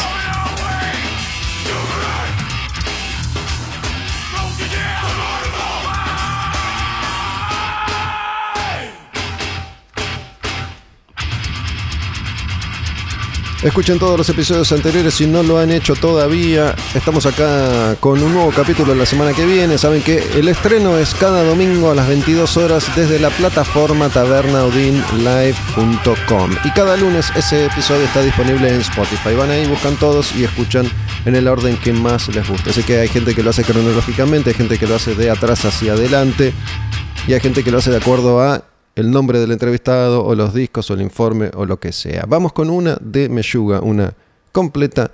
Se llama Erroneous Manipulation. El disco es el primero, Contradictions Collapse.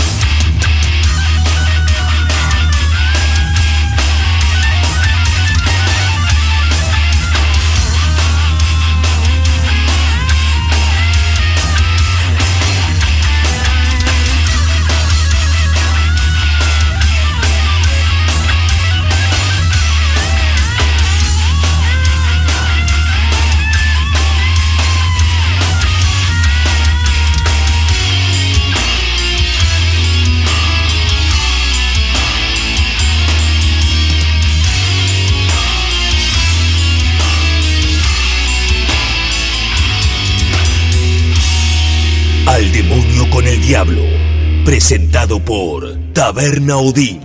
Puro heavy metal. Satán. Serpiente que tentó a Adán y Eva con el fruto prohibido. Ángel caído que aterroriza al mundo. Antítesis de la verdad. Arderá en el infierno. Al demonio con el diablo. Puro heavy metal.